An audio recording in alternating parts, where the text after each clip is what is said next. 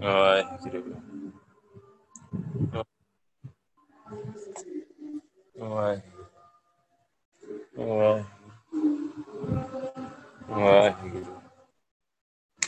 ਵਾਹਿਗੁਰੂ ਵਾਹਿਗੁਰੂ ਜੀ ਕਾ ਖਾਲਸਾ ਵਾਹਿਗੁਰੂ ਜੀ ਕੀ ਫਤਿਹ ਆਪਾਂ ਅੱਜ ਕਰਾਂਗੇ ਗੁਰਦੁਆਰਾ ਸੁਧਾਰ ਲੈ। ਜਿਹੜਾ ਆਪਾਂ ਪਿੱਛੇ ਕੀਤਾ ਨਾ, ਉਹ ਪੂਰਾ ਹੋ ਗਿਆ। ਕਿੰਨਾ ਕਰਿੰਦਾ ਹੈ ਉਹ ਕਿਤਾਬ ਕਿੱਥੇ ਪੜੀ ਆਪਾਂ ਵਾਹਿਗੁਰੂ ਸ਼ਾਇਦ ਥੋੜਾ ਜਿਹਾ ਰਹਿ ਗਿਆ। ਉਹ ਵੀ ਨਾਲ ਅੱਜ ਕਰ ਲੈਨੇ ਆ ਤੇ ਗੁਰਦੁਆਰਾ ਸੁਧਾਰ ਲਹਿਰ ਸਿੰਘ ਸਭਾ ਲਹਿਰ ਦੇ ਵਿੱਚੋਂ ਹੀ ਨਿਕਲ ਗਿਆ ਜੀ ਵਾਹਿਗੁਰੂ। ਸੋ ਇਹ ਆਪਾਂ ਨਾਲ ਕਰਾਂਗੇ। ਇਹ ਮਤਲਬ ਜਿਹਨੇ ਆਪਾਂ ਲੜੀਵਾਰ ਕਰਦੇ ਆਏ ਆ ਵਿਸ਼ਵ ਇਤਿਹਾਸ। ਸਜੇ ਸਜੇ ਆਪਣਾ ਜਿਵੇਂ ਹੀ ਆਪਣਾ ਸਿੱਖ ਬਣਾਉਂਦਾ ਹੈ, ਫਿਰ ਅੱਗੇ ਸਿੱਖ ਰਣਜੀਤ ਸਿੰਘ ਦਾ ਰਾਜ ਆ ਗਿਆ, ਫਿਰ ਅੱਗੇ ਹੌਲੀ ਹੌਲੀ ਅੰਗਰੇਜ਼ਾਂ ਦੇ ਕਬਜ਼ੇ ਹੇਠ ਚਲਾ ਗਿਆ ਪੰਜਾਬ। ਸੋ ਫਿਰ ਅੱਗੇ ਜਿਹੜਾ ਹੈਗਾ ਹੈ ਨਾ, ਮਤਲਬ ਆਪਣਾ ਚਲੀ ਹੀ ਸਿੰਘ ਸਭਾ ਲਹਿਰ। ਸੋ ਫਿਰ ਉਹਨਾਂ ਨੇ ਕੁਝ ਕੰਮ ਜਿਹੜੇ ਕੀਤੇ ਹੈ ਇੱਕ ਉਹਨਾਂ ਨੇ ਉਹਦੇ ਵਿੱਚੋਂ ਕੀਤਾ ਹੈ ਗੁਰਬਾਣੀ ਦੀ ਕਸਵੱਟੀ ਦੇ ਨਾਲ ਸਿੱਖ ਸਾਹਿਤ ਦੀ ਪਰਖ।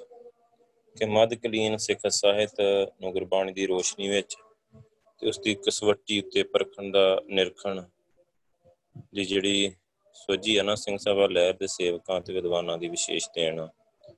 ਸਿੱਖ ਸਾਹਿਤ ਜਨਮ ਸਾਖੀਆਂ, ਸਾਖੀ ਪੁਸਤਕਾਂ, ਮਨਸਾਵਲੀ ਨਾਮਿਆਂ ਤੋਂ ਗੁਰਬਿਲਾਸ ਗੁਰੂ ਨਾਨਕ ਪ੍ਰਕਾਸ਼ੀ ਨਾਨਕ ਵਿਜੇ, ਹੀ ਗੁਰੂ ਨਾਨਕ ਚੰਦਰਿਓ, ਹੀ ਸੂਰਜ ਗੁਰਪ੍ਰਤਾਪ, ਸੂਰਜ ਗ੍ਰੰਥ ਨੂੰ ਸੂਰਜ ਪ੍ਰਕਾਸ਼ ਕਹਿੰਦੇ ਹਨ ਤੇ ਵੱਡ ਆਕਾਰੀ ਗ੍ਰੰਥਾਂ ਦਾ ਰੂਪ ਧਾਰਨ ਕਰਕੇ ਪ੍ਰਕਾਸ਼ਿਤ ਹੋਇਆ। ਤਾਂ ਇਹਨਾਂ ਗ੍ਰੰਥ ਲੇਖਕਾਂ ਦਾ ਦ੍ਰਿਸ਼ਟੀਕੋਣ ਉਸ ਸਮੇਂ ਦੇ ਬ੍ਰਾਹਮਣੀ ਸਮਾਜ ਦੇ ਪ੍ਰਭਾਵ ਕਬੂਲੇ ਹੋਣ ਕਰਕੇ ਨਾ ਮਤਲਬ ਉਦਾਂ ਦਾ ਹੋ ਚੁੱਕਾ ਹੈ ਗ੍ਰੰਥ ਲੇਖਕਾਂ ਵੱਲੋਂ ਸਿੱਖ ਗੁਰੂਆਂ ਦੇ ਜੀਵਨ ਦੇ ਨਾਲ ਨਾਲ ਇਤਿਹਾਸਕ ਗ੍ਰੰਥਾਂ ਵਿੱਚ ਪੁਰਾਣਕ ਕਥਾਵਾਂ ਦੀ ਪਰਮਾਰ ਹੈ। ਸੋ ਉਹਨਾਂ ਜਿਹੀਆਂ ਪੁਰਾਣਕ ਵਾਰਤਾਵਾਂ ਕਲਪ ਗੁਰੂ ਸਾਹਿਬ ਦੇ ਜੀਵਨ ਚਰਿੱਤਰਾਂ ਨੂੰ ਅੰਕਿਤ ਕਰਨਾ ਬਿਲਕੁਲ ਹੀ ਹੈਰਾਨ ਕਰਨ ਵਾਲੀ ਦਸ਼ਾ। ਹੈ ਕਈ ਥਾਵਾਂ ਤੇ ਇੰਜ ਲੱਗਦਾ ਹੈ ਕਿ ਜਿਵੇਂ ਸਿੱਖੀ ਦੇ ਸਿਧਾਂਤ ਤੇ ਗੁਰਵਾਕ ਇਹਨਾਂ ਮਹਾਨ ਵਿਦਵਾਨ ਲੇਖਕਾਂ ਨੇ ਪੜ੍ਹੇ ਤੇ ਵਿਚਾਰੇ ਵੀ ਨਹੀਂ ਹੁੰਦੇ। ਸੋ ਇਹਨਾਂ ਇਤਿਹਾਸਕ ਇਹਨਾਂ ਇਤਿਹਾਸਕ ਗ੍ਰੰਥਾਂ ਮਤਲਬ ਜਿੱਥੇ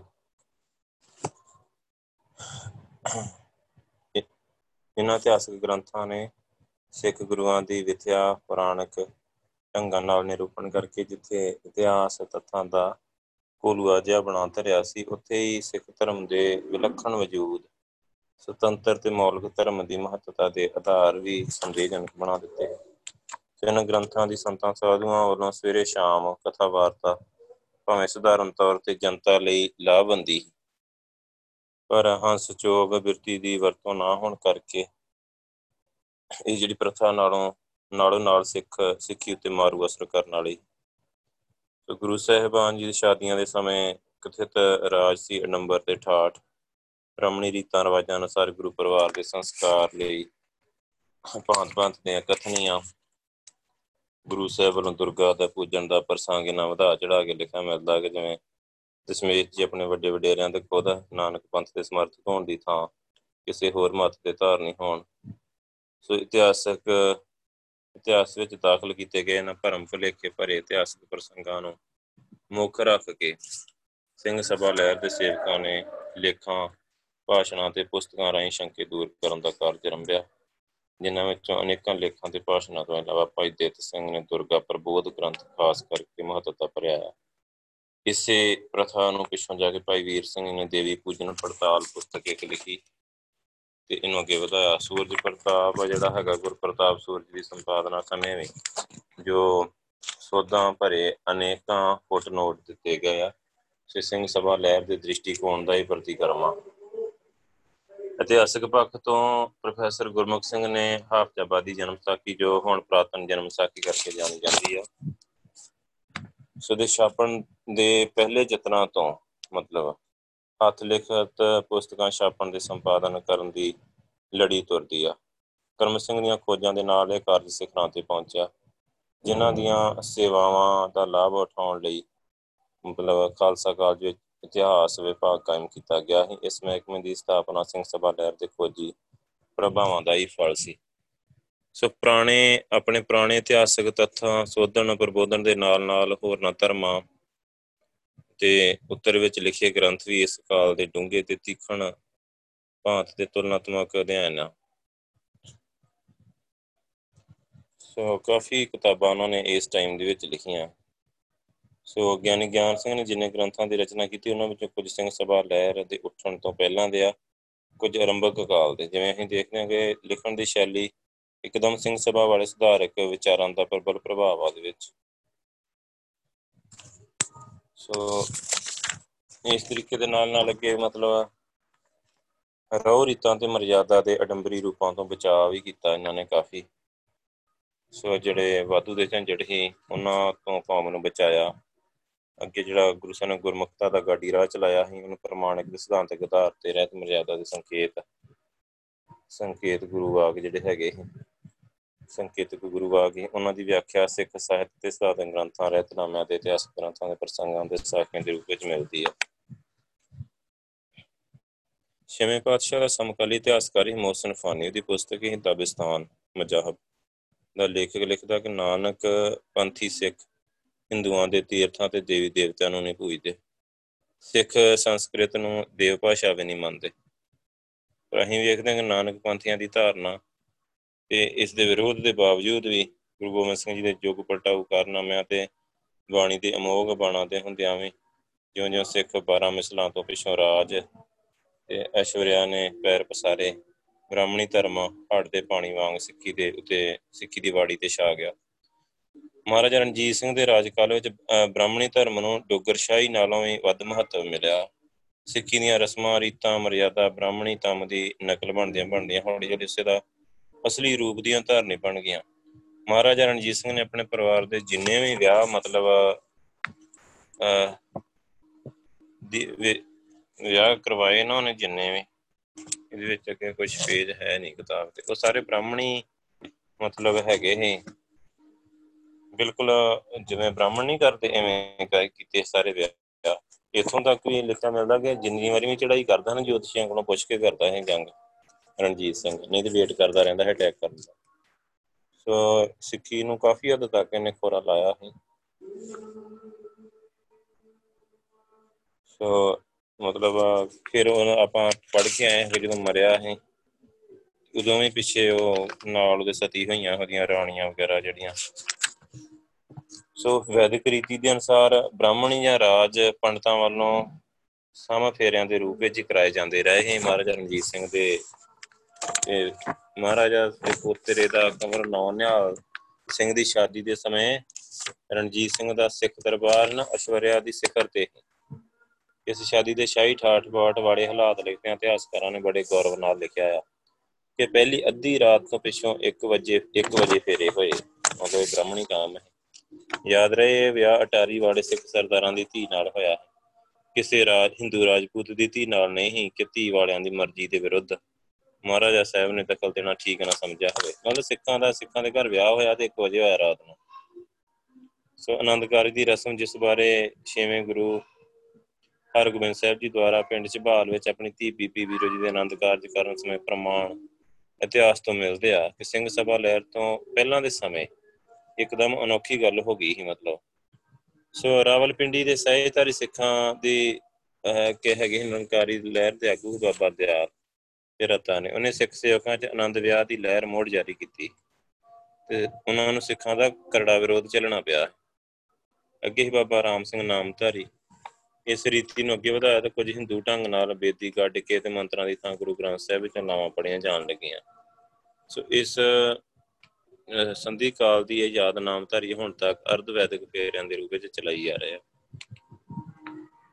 ਸੋ ਕਾਫੀ ਜਿਹੜੀਆਂ ਮੁਸ਼ਕਲਾਂ ਉਹਨਾਂ ਦਾ ਸਾਹਮਣਾ ਕਰਨਾ ਪਿਆ। ਸੋ ਇਹਦੇ ਨਾਲ ਆਪਾਂ ਨੂੰ ਵੀ ਪਤਾ ਹੈ ਕਿ ਇਹਨਾਂ ਸਤੀਆਂ ਵੀ ਹੋਈਆਂ ਰਣਜੀਤ ਸਿੰਘ ਦੇ ਨਾਲ।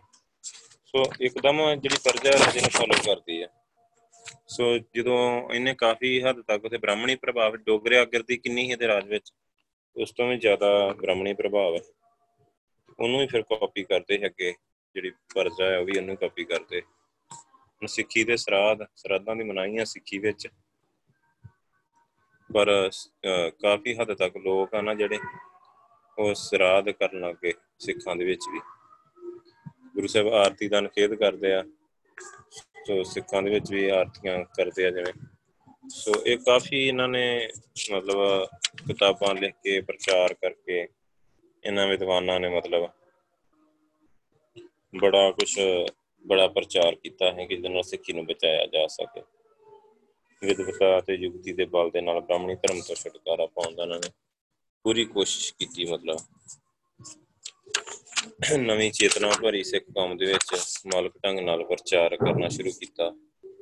ਮਤਲਬ ਇਹਨਾਂ ਨੇ ਬੜੇ ਇੱਕ ਨਾ ਜਿਹਨੂੰ ਆਪਾਂ ਕਹਿੰਦੇ ਸੁਲਝੇ ਹੋਏ ਢੰਗ ਦੇ ਨਾਲ ਕਿਤਾਬਾਂ ਲਿਖ ਲਿਖ ਕੇ, ਲੇਖ ਛਾਪ ਛਾਪ ਕੇ ਸੋ ਇਸ ਤਰੀਕੇ ਦੇ ਨਾਲ ਇਹਨਾਂ ਨੇ ਮਤਲਬ ਕੀਤਾ ਹੈ ਸਿੱਖੀ ਨੂੰ ਬਚਾਉਣ ਦੀ ਕੋਸ਼ਿਸ਼ ਕੀਤੀ ਸੋ ਇਸ ਲਹਿਰ ਨੇ। ਸੋ ਅੱਗੇ ਤੋਂ ਅੱਗੇ ਚੱਲੀ ਗਈ, ਆਪਾਂ ਦੇਖਿਆ ਕਿ ਇਹਦੇ ਵਿੱਚੋਂ ਮੁੜ ਕੇ ਚੀਫ ਖਾਲਸਾ ਦੀਵਾਨ ਵੀ ਨਿਕਲ ਕੇ ਆਇਆ ਹੈ ਫਿਰ ਉਹਦੇ ਅੰਡਰ ਹੁਣ ਤੇ ਬੜੇ ਸਕੂਲ ਤੇ ਬੜੇ ਕਾਲਜ ਆ। ਖਾਲਸਾ ਕਾਲਜ ਆਪਾਂ ਨੂੰ ਪਤਾ ਲਾਇਰਪੁਰ ਆ, ਖਾਲਸਾ ਕਾਲਜ ਅੰਮ੍ਰਿਤਸਰ ਆ, ਖਾਲਸਾ ਕਾਲਜ ਜਲੰਧਰ ਵੀ ਆ, ਇੱਕ ਲਾਇਰਪੁਰ ਖਾਲਸਾ ਕਾਲਜ। ਤੇ ਕਿੰਨੇ ਖਾਲਸਾ ਸਕੂਲ ਆ, ਬੜੇ ਖਾਲਸਾ ਸਕੂਲ ਆ ਵੱਡੇ ਵੱਡੇ ਪਰ ਉੱਥੇ ਕਾਫੀ ਕੁਝ ਠੀਕ ਆ, ਪਰ ਗਲਤ ਵੀ ਬਹੁਤ ਕੁਝ ਆ ਸਕੂਲਾਂ 'ਚ। ਜਿਵੇਂ ਠੀਕ ਆ, ਅਰਦਾਸ ਤੋਂ ਸ਼ੁਰੂ ਹੁੰਦੀ ਆ, ਜਿੰਨੇ ਵੀ ਖਾਲਸਾ ਸਕੂਲ ਆ, ਜਾਂ ਚੀਫ ਖਾਲਸਾ ਦੀਵਾਨ ਦੇ ਅੰਡਰ ਆਉਂਦੇ ਜਿੰਨੇ ਸਕੂਲ। ਸੋ ਅਰਦਾਸ ਤੋਂ ਹੁੰਦੀ ਹੈ ਸ਼ੁਰੂ, ਉਹਨਾਂ ਦੀ ਸਵੇਰੇ ਜਿਹੜੀ ਮਤਲਬ ਸਕੂਲ ਦੀ ਹੁੰਦੀ, ਜਦੋਂ ਪ੍ਰੇਅਰ ਹੁੰਦੀ ਵਗੈਰਾ। ਤੇ ਫਿਰ ਉਹ ਹੁਕਮਨਾਮਾ ਵੀ ਲਿਆ ਜਾਂਦਾ ਆ, ਸਾਰੇ ਸਕੂਲਾਂ ਦੇ ਵਿੱਚ ਗੁਰਦੁਆਰਾ ਸਾਹਿਬ ਵੀ ਹੈਗਾ ਆ, ਗੁਰੂ ਗ੍ਰੰਥ ਸਾਹਿਬ ਦਾ ਵੀ ਪ੍ਰਕਾਸ਼ ਆ। ਤੇ ਗੁਰੂ ਸਾਹਿਬ ਦਾ ਹੁਕਮਨਾਮਾ ਲੈ ਕੇ ਸਕੂਲ ਦੇ ਸਵੇਰੇ ਲੱਗਦੇ ਆ, ਇਹ ਸਕੂਲ ਜਿਹੜੇ ਖਾਲਸਾ ਸਕੂਲ ਜਾਂ ਚੀਫ ਖਾਲਸਾ ਦੀਵਾਨ ਦੇ ਅਧੀਨ ਆਉਂਦੇ ਆ। ਪਰ ਸਿੱਖੀ ਨੂੰ ਉਨੀ ਪਹਿਲ ਨਹੀਂ ਦਿੱਤੀ ਗਈ ਜਿੰਨੀ ਦਿੱਤੀ ਜਾਣੀ ਚਾਹੀਦੀ ਸੀ।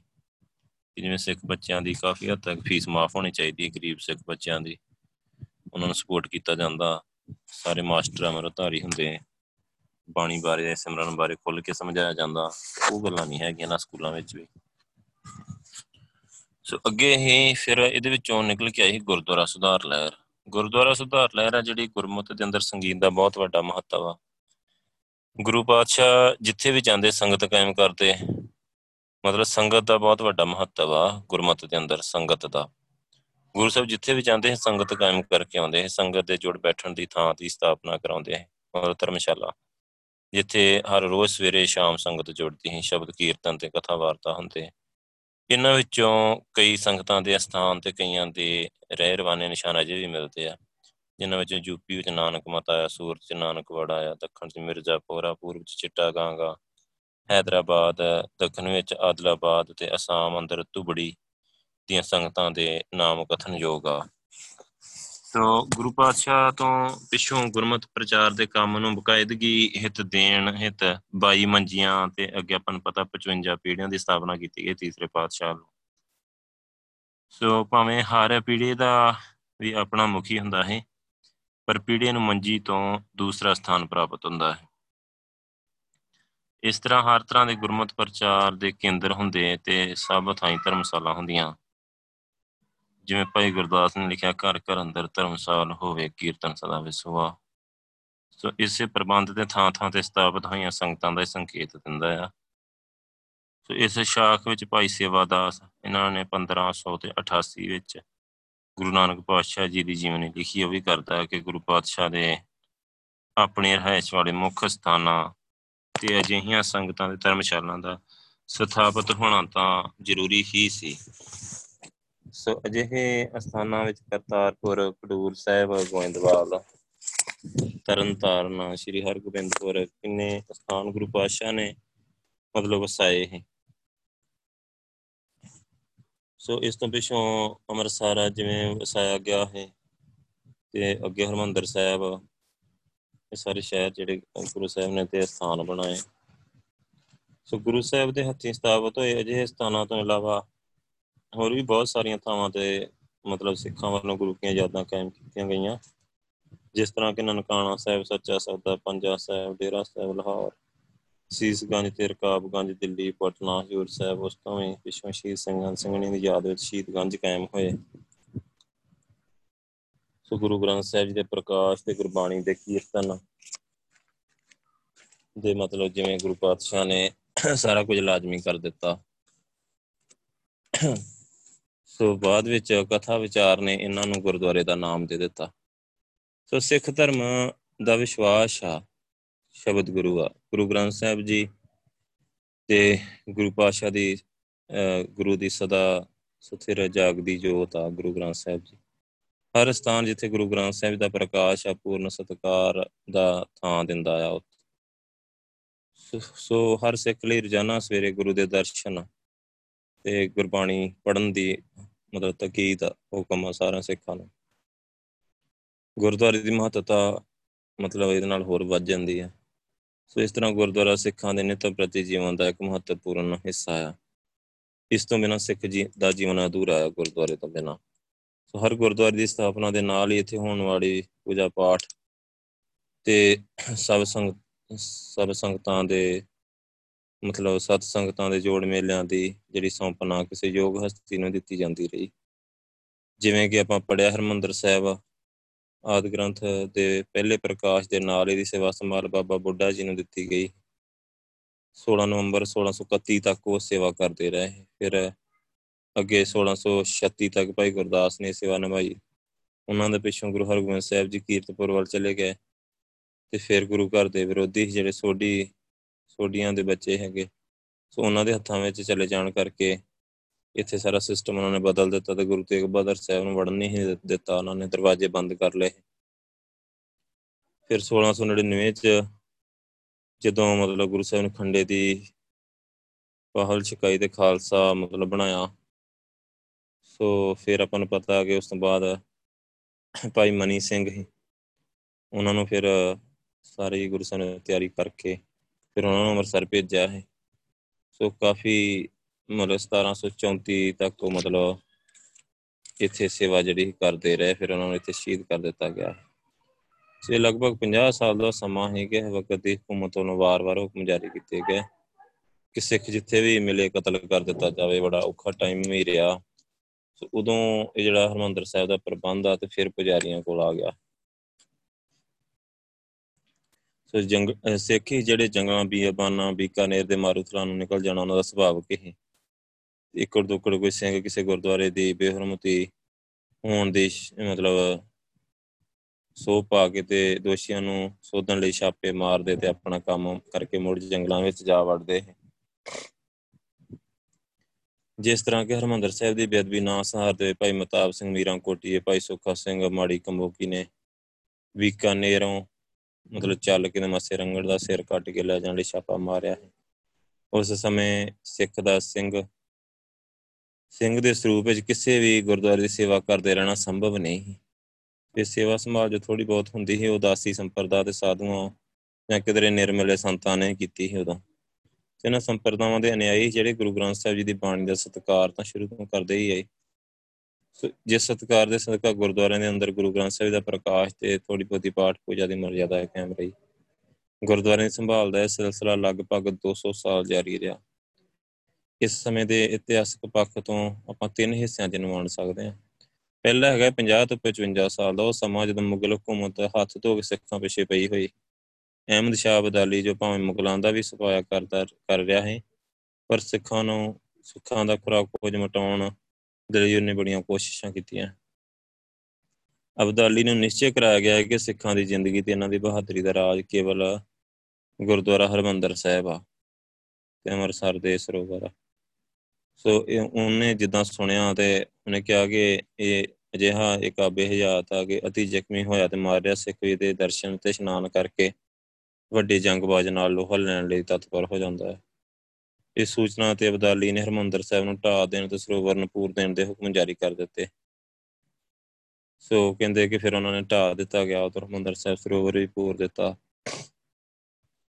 ਸੋ ਬਾਅਦ ਵਿੱਚ ਫਿਰ ਜਿਵੇਂ ਆਪਾਂ ਪੜ੍ਹ ਕੇ ਆਏ ਆ ਸਾਰਾ ਕੁਝ ਕਿ ਸਿੱਖਾਂ ਨੇ ਦੁਬਾਰੇ ਮਤਲਬ ਉਹਨਾਂ ਕੋਲੋਂ ਹੀ ਉਹ ਸਰੋਵਰ ਸਾਫ਼ ਕਰਵਾਇਆ ਹੈ ਮੁੜ ਕੇ, ਜੁੱਤੀਆਂ ਮਾਰ ਮਾਰ ਕੇ ਉਹਦੇ ਸਪਾਈਆਂ ਕੋਲ। ਤੇ ਮਤਲਬ ਦੁਬਾਰੇ ਫਿਰ ਹਰਮੰਦਰ ਸਾਹਿਬ ਦੀ ਬਿਲਡਿੰਗ ਆ ਜਿਹੜੀ ਬਣਾਈ ਗਈ। ਮਿਸਲਾਂ ਦੇ ਟਾਈਮ ਦੇ ਵਿੱਚ। ਫਿਰ ਦੂਜਾ ਟਾਈਮ ਹੈਗਾ ਹੈ ਉਸ ਟਾਈਮ ਤੇ ਨਿਰੋਲ ਕੇਵਲ ਸੰਪਰਦਾਇ ਸਾਧੂਆਂ ਦੇ ਹੱਥ 'ਚ ਗੁਰਦੁਆਰੇ ਦੀ ਸੇਵਾ ਸੰਭਾਲ। ਦੂਜਾ ਟਾਈਮ ਹੀ 80 ਤੋਂ 85 ਸਾਲ ਦਾ ਉਹ ਸਮਾਂ ਹੈ ਜਿਹਨੂੰ ਸਿੱਖ ਮਿਸਲਾਂ ਦਾ। ਤੇ ਮਹਾਰਾਜਾ ਰਣਜੀਤ ਸਿੰਘ ਤੇ ਉਸ ਤੋਂ ਪਿੱਛੋਂ ਦੇ ਸਿੱਖ ਰਾਜ ਦਾ ਸਮਾਂ ਕਿਹਾ ਜਾ ਸਕਦਾ। ਹੈ ਇਹ ਸਿੱਖਾਂ ਲਈ ਇੱਕ ਵੱਡੇ ਕੋਲ ਦਾ ਸਮਾਂ ਹੈ ਇਸ ਕੋਲ ਤੋਂ ਪਹਿਲਾਂ ਦੇਸ਼ ਦੀ ਹਕੂਮਤ ਵਿਰੁੱਧ ਸੀ। ਫਿਰ ਜਦੋਂ ਸਿੱਖਾਂ ਦੇ ਜਥੇ ਜ਼ੋਰ ਫੜ ਗਏ ਪੰਚਾਇਤੀ ਤੌਰ ਤੇ ਆਪੋ ਆਪਣੇ ਰਜਵਾੜੇ ਕਾਇਮ ਕਰਨ ਦਾ ਆਹਰ ਕਰਦੇ ਰਹੇ। ਅਖੀਰ ਰਣਜੀਤ ਸਿੰਘ ਦੇ ਅਧੀਨ ਮੱਧ ਪੰਜਾਬ ਤੇ ਸਿੱਖ ਰਾਜ ਦੀ ਸਥਾਪਨਾ ਹੋ ਗਈ ਤੇ ਧਿਆਨ ਆਲੇ ਦੁਆਲੇ ਦੇ ਗੈਰ ਸਿੱਖ ਇਲਾਕਿਆਂ, ਮਲਤਾਨ, ਕਸ਼ਮੀਰ, ਡੇਰਾ ਇਸਮਾਇਲ ਖਾਨ, ਕੋਹਾਟ, ਪਿਸ਼ਾਵਰ, ਜਮਰੌਦ, ਤਿਲਦਾਖ ਦੇ ਇਲਾਕੇ ਲੇ ਗਿਲਗਿਤ ਤੱਕ ਸਾਰਿਆਂ ਨੂੰ ਸਰ ਕਰਨ ਵੱਲ ਲੱਗਾ ਰਿਹਾ ਧਿਆਨ। ਉਹਨਾਂ ਦਾ ਧਿਆਨ ਲੱਗਾ ਰਿਹਾ ਵਾ ਇਲਾਕੇ ਜਿੱਤਣ ਵਿੱਚ ਹੀ। ਸੋ ਜਾਂ ਫਿਰ ਉਹ ਗੁਰਦੁਆਰੇ ਨੂੰ ਆਪਾਂ ਨੂੰ ਪਤਾ ਥੋੜਾ ਬਹੁਤਾ ਦੇ ਦਿੰਦੇ ਸੀ ਦਾਨ ਪੁੰਨ ਕਰ ਦਿੰਦੇ ਸੀ। ਜ਼ਮੀਨਾਂ ਲਾਤੀਆਂ ਗੁਰਦੁਆਰੇ ਦੇ ਨਾਂ, ਪੈਸੇ ਦੇਤੇ, ਲੱਖਾਂ ਰੁਪਈਆ ਦੇਤਾ। ਉਹਦੇ ਨਾਲ ਸੰਗਮਰਮਰ ਲਵਾਤਾ ਬਿਲਡਿੰਗਾਂ ਸੋਹਣੀਆਂ ਬਣਾ ਲੀਆਂ ਪਰ ਇਦਾਂ ਦਾ ਨਹੀਂ ਉਹਨਾਂ ਨੇ ਕੰਮ ਕੀਤਾ ਕਿ ਅੰਦਰ ਕੋਈ ਗੁਰਸਿੱਖ ਵੀ ਜਿਹੜੇ ਵਾਹਿਗੁਰੂ ਨੂੰ ਮਿਲੇ ਹੋਣ, ਜਿਨ੍ਹਾਂ ਨੂੰ ਪੂਰੀ ਸੋਝੀ ਹੋਏ, ਉਹ ਆਪਾਂ ਲਿਆਈਏ। ਉਸੇ ਤਰ੍ਹਾਂ ਮੰਤੀ ਕਾਬਜ ਰਹੇ। ਪਹਿਲੇ ਜਿਹੜੇ ਨਿਰਮਲੇ ਸਾਧੂ ਸੀ, ਉਹਨਾਂ ਦੇ ਹੱਥ ਵਿੱਚ ਹੀ ਰਿਹਾ ਸੰਪਰਦਾਈ ਸਿਸਟਮ ਜਿਹੜਾ ਪਿੱਛੋਂ ਚੱਲਿਆ ਆਉਂਦਾ। ਤੇ ਸਿੱਖ ਰਾਜ ਦੇ ਸਮੇਂ ਵੀ ਇਹਦੇ ਵੱਲ ਕੋਈ ਧਿਆਨ ਨਾ ਦਿੱਤਾ ਗਿਆ। ਉਹਨਾਂ ਕਿਹਾ ਕਿ ਠੀਕ ਆ, ਸੇਵਾ ਕਰਨ ਦਾ ਕਰਨ ਦੋ ਇਹਨਾਂ ਨੂੰ। ਤੇ ਆਪ ਉਹ ਜੰਗਾਂ ਯੁੱਧਾਂ 'ਚ ਆਪਣੇ ਇਲਾਕੇ ਵਧਾਉਣ 'ਚ ਲੱਗੇ ਰਹੇ। ਅੱਗੇ ਹੀ ਤੀਜਾ ਗੁਰਦੁਆਰਿਆਂ ਦੇ ਪ੍ਰਬੰਧ। ਤੀਜਾ ਕਾਂਡ ਹੈ 1800 ਤੇ 49 ਵਿੱਚ।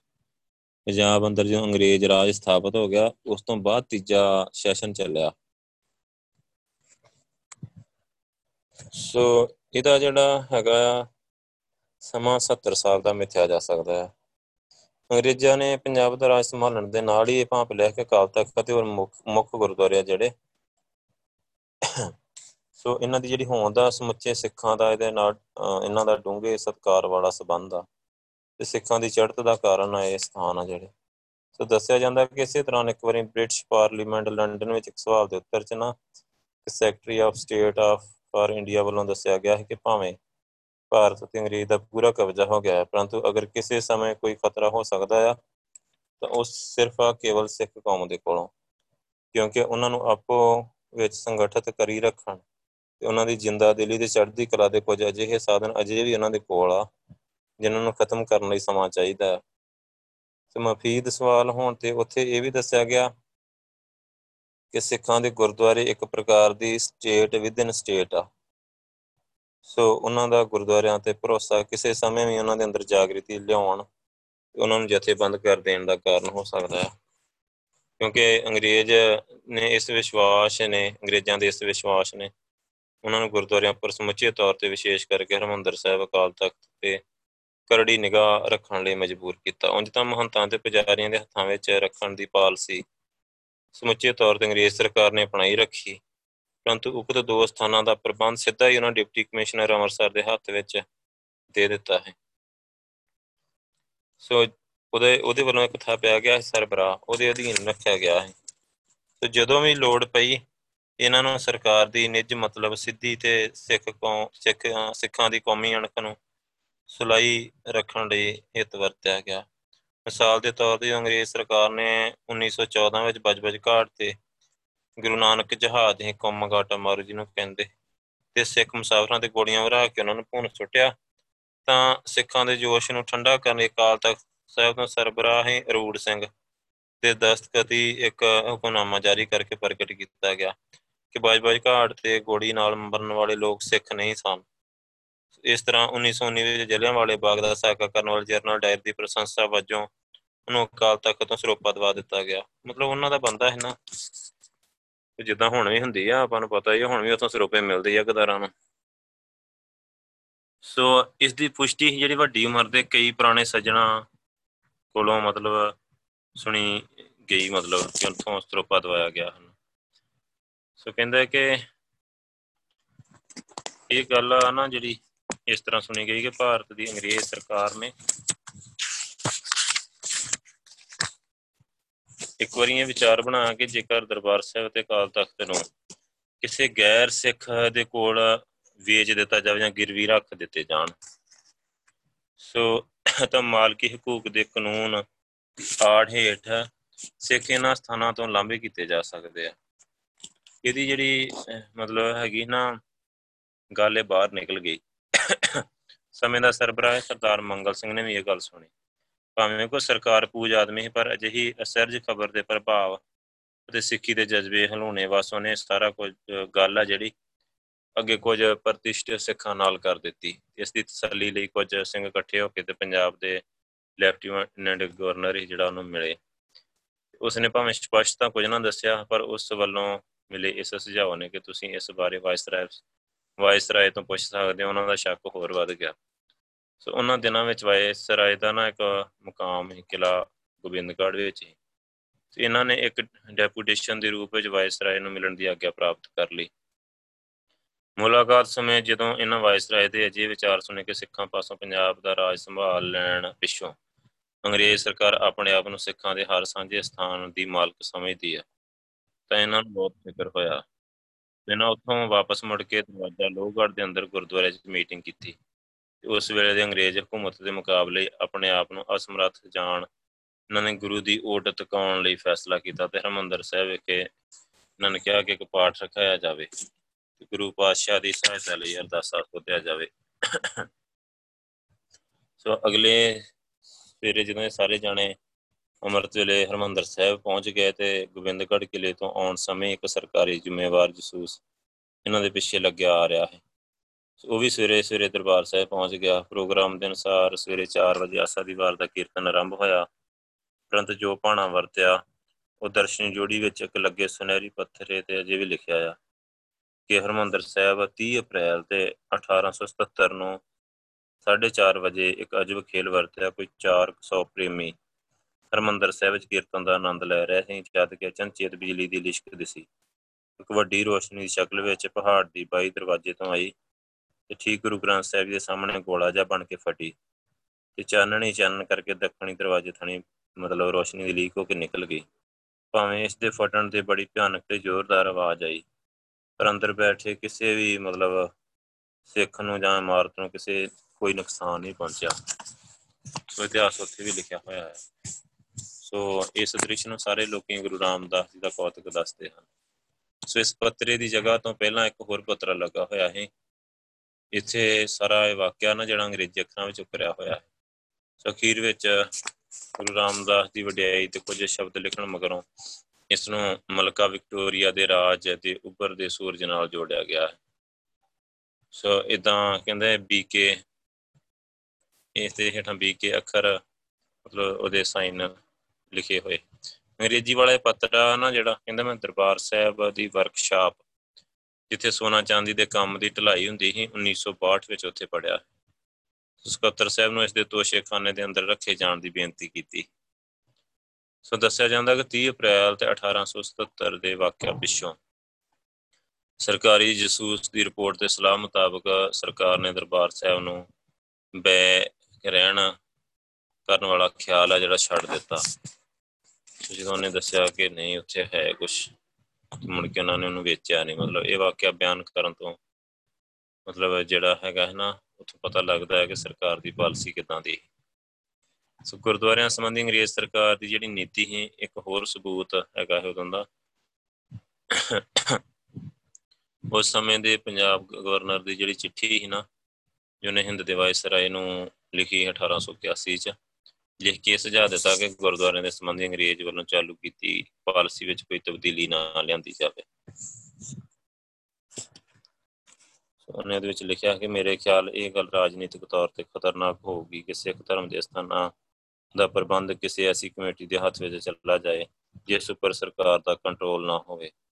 ਸੋ ਕਹਿੰਦੇ, ਮੈਨੂੰ ਭਰੋਸਾ ਹੈ ਕਿ ਜਿਹੜਾ ਵਾਇਸਰਾਏ ਸਾਹਿਬ ਆ ਸੰਬੰਧੀ ਅਜਿਹਾ ਹੁਕਮ ਜਾਰੀ ਕਰ ਦੇਣਗੇ। ਜਿਸ ਦੁਆਰਾ ਪਿਛਲੇ 30 ਸਾਲਾਂ ਤੋਂ ਮਤਲਬ ਵੱਧ ਸਮੇਂ ਦਾ ਸਫਲਤਾਪੂਰਵਕ ਚੱਲ ਰਿਹਾ ਪ੍ਰਬੰਧ ਉਹ ਜਾਰੀ ਰਹਿ ਸਕੇ। ਫਿਰ ਅੱਗੇ 1900 ਤੇ 1849 ਤੋਂ ਪਿੱਛੋਂ ਪੰਜਾਬ 'ਚ ਲਗਾਤਾਰ 60-70 ਸਾਲ ਦੇ ਅਮਨ ਤੇ ਰਾਜ ਨੇ ਦੇਸ਼ ਦੀ ਆਮਦਨੀ ਦੇ ਕਈ ਸਾਧਨ ਪੈਦਾ ਕਰ ਦਿੱਤੇ। ਤਥਾ ਸ਼ਹਿਰਾਂ ਵਿੱਚ ਮਨੁੱਖਾਂ ਦੀ ਆਵਾਜਾਈ ਦੇ ਤਾਲਮੇਲ ਦੇ ਸਾਧਨ ਵੱਧ ਜਾਣ ਕਰਕੇ ਨਹਿਰਾਂ ਰਾਹੀਂ ਜ਼ਮੀਨਾਂ ਦੀ ਸਿੰਚਾਈ ਚਾਲੂ ਹੋ ਗਈ। ਨਵੀਆਂ ਅਨਾਜ ਤੇ ਵਪਾਰ ਮੰਡੀਆਂ ਬਣ ਜਾਣਾ ਤੇ ਨਵੀਆਂ ਬਾਰਾਂ ਆਬਾਦ ਹੋ ਗਈਆਂ ਉਦੋਂ ਜਿੱਥੇ ਹੁਣ ਪਾਕਿਸਤਾਨ ਆ, ਇੱਥੇ ਬੜੀ ਨਵੀਂ ਜ਼ਮੀਨ ਆਬਾਦ ਕੀਤੀ ਗਈ, ਨਵੀਆਂ ਨਹਿਰਾਂ ਕੱਢੀਆਂ ਗਈਆਂ। ਸੋ ਇਹਦੇ ਨਾਲ ਫਿਰ ਅੱਗੇ ਗੁਰਦੁਆਰਿਆਂ ਦੀ ਆਮਦਨ ਵੀ ਵੱਧ ਗਈ। ਜਿਨ੍ਹਾਂ ਮਹੰਤਾਂ ਤੇ ਪੁਜਾਰੀਆਂ ਦੇ ਰਹਿਣ ਸਹਿਣ ਵਿੱਚ ਤਬਦੀਲੀ ਲਿਆਂਦੀ ਸਾਰੀਆਂ ਊਣਤਾਈਆਂ ਭ੍ਰਿਸ਼ਟਾਚਾਰ, ਜੋ ਧਨ ਪਦਾਰਥ ਦੇ ਵਾਧੇ ਨਾਲ ਪੈਦਾ ਹੋ ਜਾਂਦੇ ਆ, ਇਹਨਾਂ ਵਿੱਚ ਵੀ ਆਉਣੇ ਸ਼ੁਰੂ ਹੋ ਗਏ। ਸੋ ਇਹ ਤਬਦੀਲੀ ਅੰਗਰੇਜ਼ ਸਰਕਾਰ ਦੀ ਜਿਹੜੀ ਗੁਰਦੁਆਰਿਆਂ ਬਾਰੇ ਜਿਹੜੀ ਨੀਤੀ ਭਲੀ ਭਲੀਭੂਤ ਕਰਨ ਦੀ ਸਹਾਇਤਾ ਬਣੀ। ਸੋ ਉਹਨਾਂ ਨੇ ਕਹਿੰਦੇ ਕਿ ਸਿੱਖੀ ਜੀਵਨ ਦੇ ਸੋਮਿਆਂ ਨੂੰ ਗੰਦਲਾ ਹੁੰਦਾ ਵੇਖ ਕੇ ਸਰਕਾਰ ਨੇ ਖੁਸ਼ੀ ਮਨਾਈ। ਸੋ ਬਲਕਿ ਹਰ ਸੰਭਵ ਤਰੀਕੇ ਨਾਲ ਮਹੰਤਾਂ ਤੇ ਪੁਜਾਰੀਆਂ ਨੂੰ ਸਰਕਾਰੋਂ ਸ਼ਹਿ ਮਿਲੀ। ਗੁਰਦੁਆਰਿਆਂ ਅੰਦਰ ਸੰਗਤਾਂ ਦੇ ਜੋੜ ਮੇਲਿਆਂ ਦੇ ਵਿਖਾਵੇ ਹੇਠ ਭ੍ਰਿਸ਼ਟਾਚਾਰ ਨੂੰ ਹੋਰ ਤਿੱਖਾ ਕਰ ਦਿੱਤਾ ਗਿਆ। ਸੋ ਇਸ ਦੇ ਨਾਲ ਬਲਕਿ ਕਿ ਪਹਿਲਾਂ ਵੀ ਇਹ ਗੱਲ ਆ ਜੋ ਗੁਰਦੁਆਰਿਆਂ ਦੇ ਅੰਦਰ ਵਾਪਰੀ। ਉਹੀ ਇਹਨਾਂ ਦੇ ਅੰਦਰਲੀ ਮਰਿਆਦਾ ਤੇ ਪੂਜਾ ਪਾਠ ਵਿੱਚ ਚੱਲੀ ਆ ਰਹੀ ਤਬਦੀਲੀ। ਲਗਭਗ 200 ਸਾਲ ਤੋਂ ਗੁਰਦੁਆਰੇ ਸੰਪਰਦਾਇ ਸਾਧੂਆਂ ਦੇ ਪ੍ਰਬੰਧ ਹੇਠ ਚੱਲੇ ਆ ਰਹੇ। ਗੁਰੂ ਗ੍ਰੰਥ ਸਾਹਿਬ ਦਾ ਸਤਿਕਾਰ ਰੱਖਦੇ ਹੋਏ ਵੀ ਹਿੰਦੂ ਮਰਿਆਦਾ ਤੇ ਰਹਿਣੀ ਤੋਂ ਜਿਹੜੇ ਪ੍ਰਭਾਵਿਤ ਸੀ। ਜਿਹਦਾ ਸੇਟਾ ਇਹ ਹੋਇਆ ਭਾਵੇਂ ਗੁਰਦੁਆਰਿਆਂ ਵਿੱਚ ਪ੍ਰਕਾਸ਼ ਤੇ ਗੁਰੂ ਗ੍ਰੰਥ ਸਾਹਿਬ ਦਾ ਹੁੰਦਾ ਹੈ, ਪਰੰਤੂ ਬਾਕੀ ਦੀ ਸਾਰੀ ਰੋਹ ਰੀਤ ਹਿੰਦੂ ਮੂਰਤੀ ਪੂਜਾ ਵਾਲੀ ਹੋ ਗਈ। ਮਤਲਬ ਕਿ ਗੁਰੂ ਨਾਨਕ ਸਾਹਿਬ ਤੇ ਗੁਰੂ ਪਾਤਸ਼ਾਹ ਦੇ ਬੁੱਤ ਤੇ ਮੂਰਤੀਆਂ ਬਣਾਈਆਂ ਜਾਣ ਲੱਗੀਆਂ। ਤੋ ਹਿੰਦੂ ਵਿਧੀ ਦੇ ਅਨਸਾਰ ਇਹਨਾਂ ਨੂੰ ਭੋਗ ਲਵਾਉਣੇ ਆਰਤੀ ਧੂਪ ਦੀਪ ਸ਼ੁਰੂ ਹੋ ਗਈਆਂ। ਤੇ ਗੁਰਮਤਿ ਮਰਜ਼ਾਦਾ ਨੂੰ ਦੂਜੀ ਥਾਂ ਪ੍ਰਾਪਤ ਨਾ ਰਹੀ। ਸਧਾਰਨ ਮਨੁੱਖ ਸਾਧ ਸੰਪਰਦਾ ਤੇ ਇਹਨਾਂ ਦਾ ਭੇਖ ਦਾ ਬਹੁਤ ਕਾਇਲ ਰਿਹਾ ਹੈ ਤੇ ਹੁਣ ਵੀ ਹੈ। ਕਿਉਂਕਿ ਸਾਧੂ ਆਮ ਤੌਰ ਤੇ ਭੋਲੇ ਭਾਲੇ ਤੇ ਸਧਾਰਨ ਸੂਝ ਦਾ ਨਜਾਇਜ਼ ਲਾਭ ਲੈਂਦੇ ਆ। ਫਿਰ ਜਦੋਂ ਇਹ ਧਰਮ ਦੇ ਮੁੱਖ ਸਥਾਨਾਂ ਦੇ ਪੁਜਾਰੀ ਤੇ ਮੰਤਾਂ ਦੀ ਪਦਵੀ ਨੂੰ ਪ੍ਰਾਪਤ ਹੋਣ, ਆਮ ਜਨਤਾ ਦੇ ਮਨਾਂ ਤੇ ਇਹਨਾਂ ਦਾ ਸਤਕਾਰ ਭਰਿਆ ਭੈਸ਼ ਆ ਜਾਣਾ ਸੁਭਾਵਿਕ ਗੱਲ ਆ।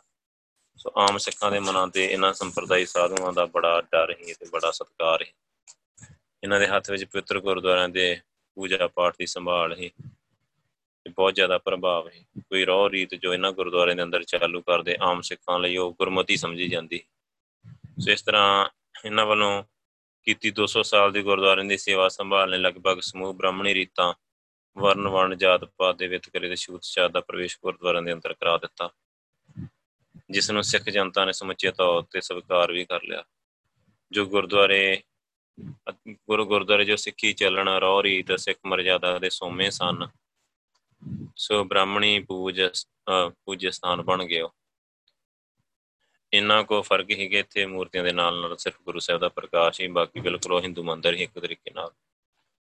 ਸੋ ਗੁਰਮਤ ਦੇ ਅੰਦਰ ਬ੍ਰਾਹਮਣੀ ਮਰਜ਼ਾਦਾ ਤੇ ਇਹਨਾਂ ਦਾ ਦਿਨੋਂ ਦਿਨ ਵੱਧਦਾ ਪ੍ਰਭਾਵ ਦਾ ਮੁੱਖ ਕਾਰਨ ਹੀ ਉਥੋਂ ਜਾਗਰਤ ਦੇ ਪੈਦਾ ਕਰਨ ਦਾ ਜੋ ਪਹਿਲਾਂ ਜਗਿਆਸੀ, ਅਭਿਆਸੀ, ਨਾਮਧਾਰੀ ਫਿਰ ਸਿੰਘ ਸਭਾ ਦੇ ਲਹਿਰ ਦੇ ਨਾਵਾਂ ਹੇਠ ਜੰਮੀਆਂ ਇਹ ਲਹਿਰਾਂ।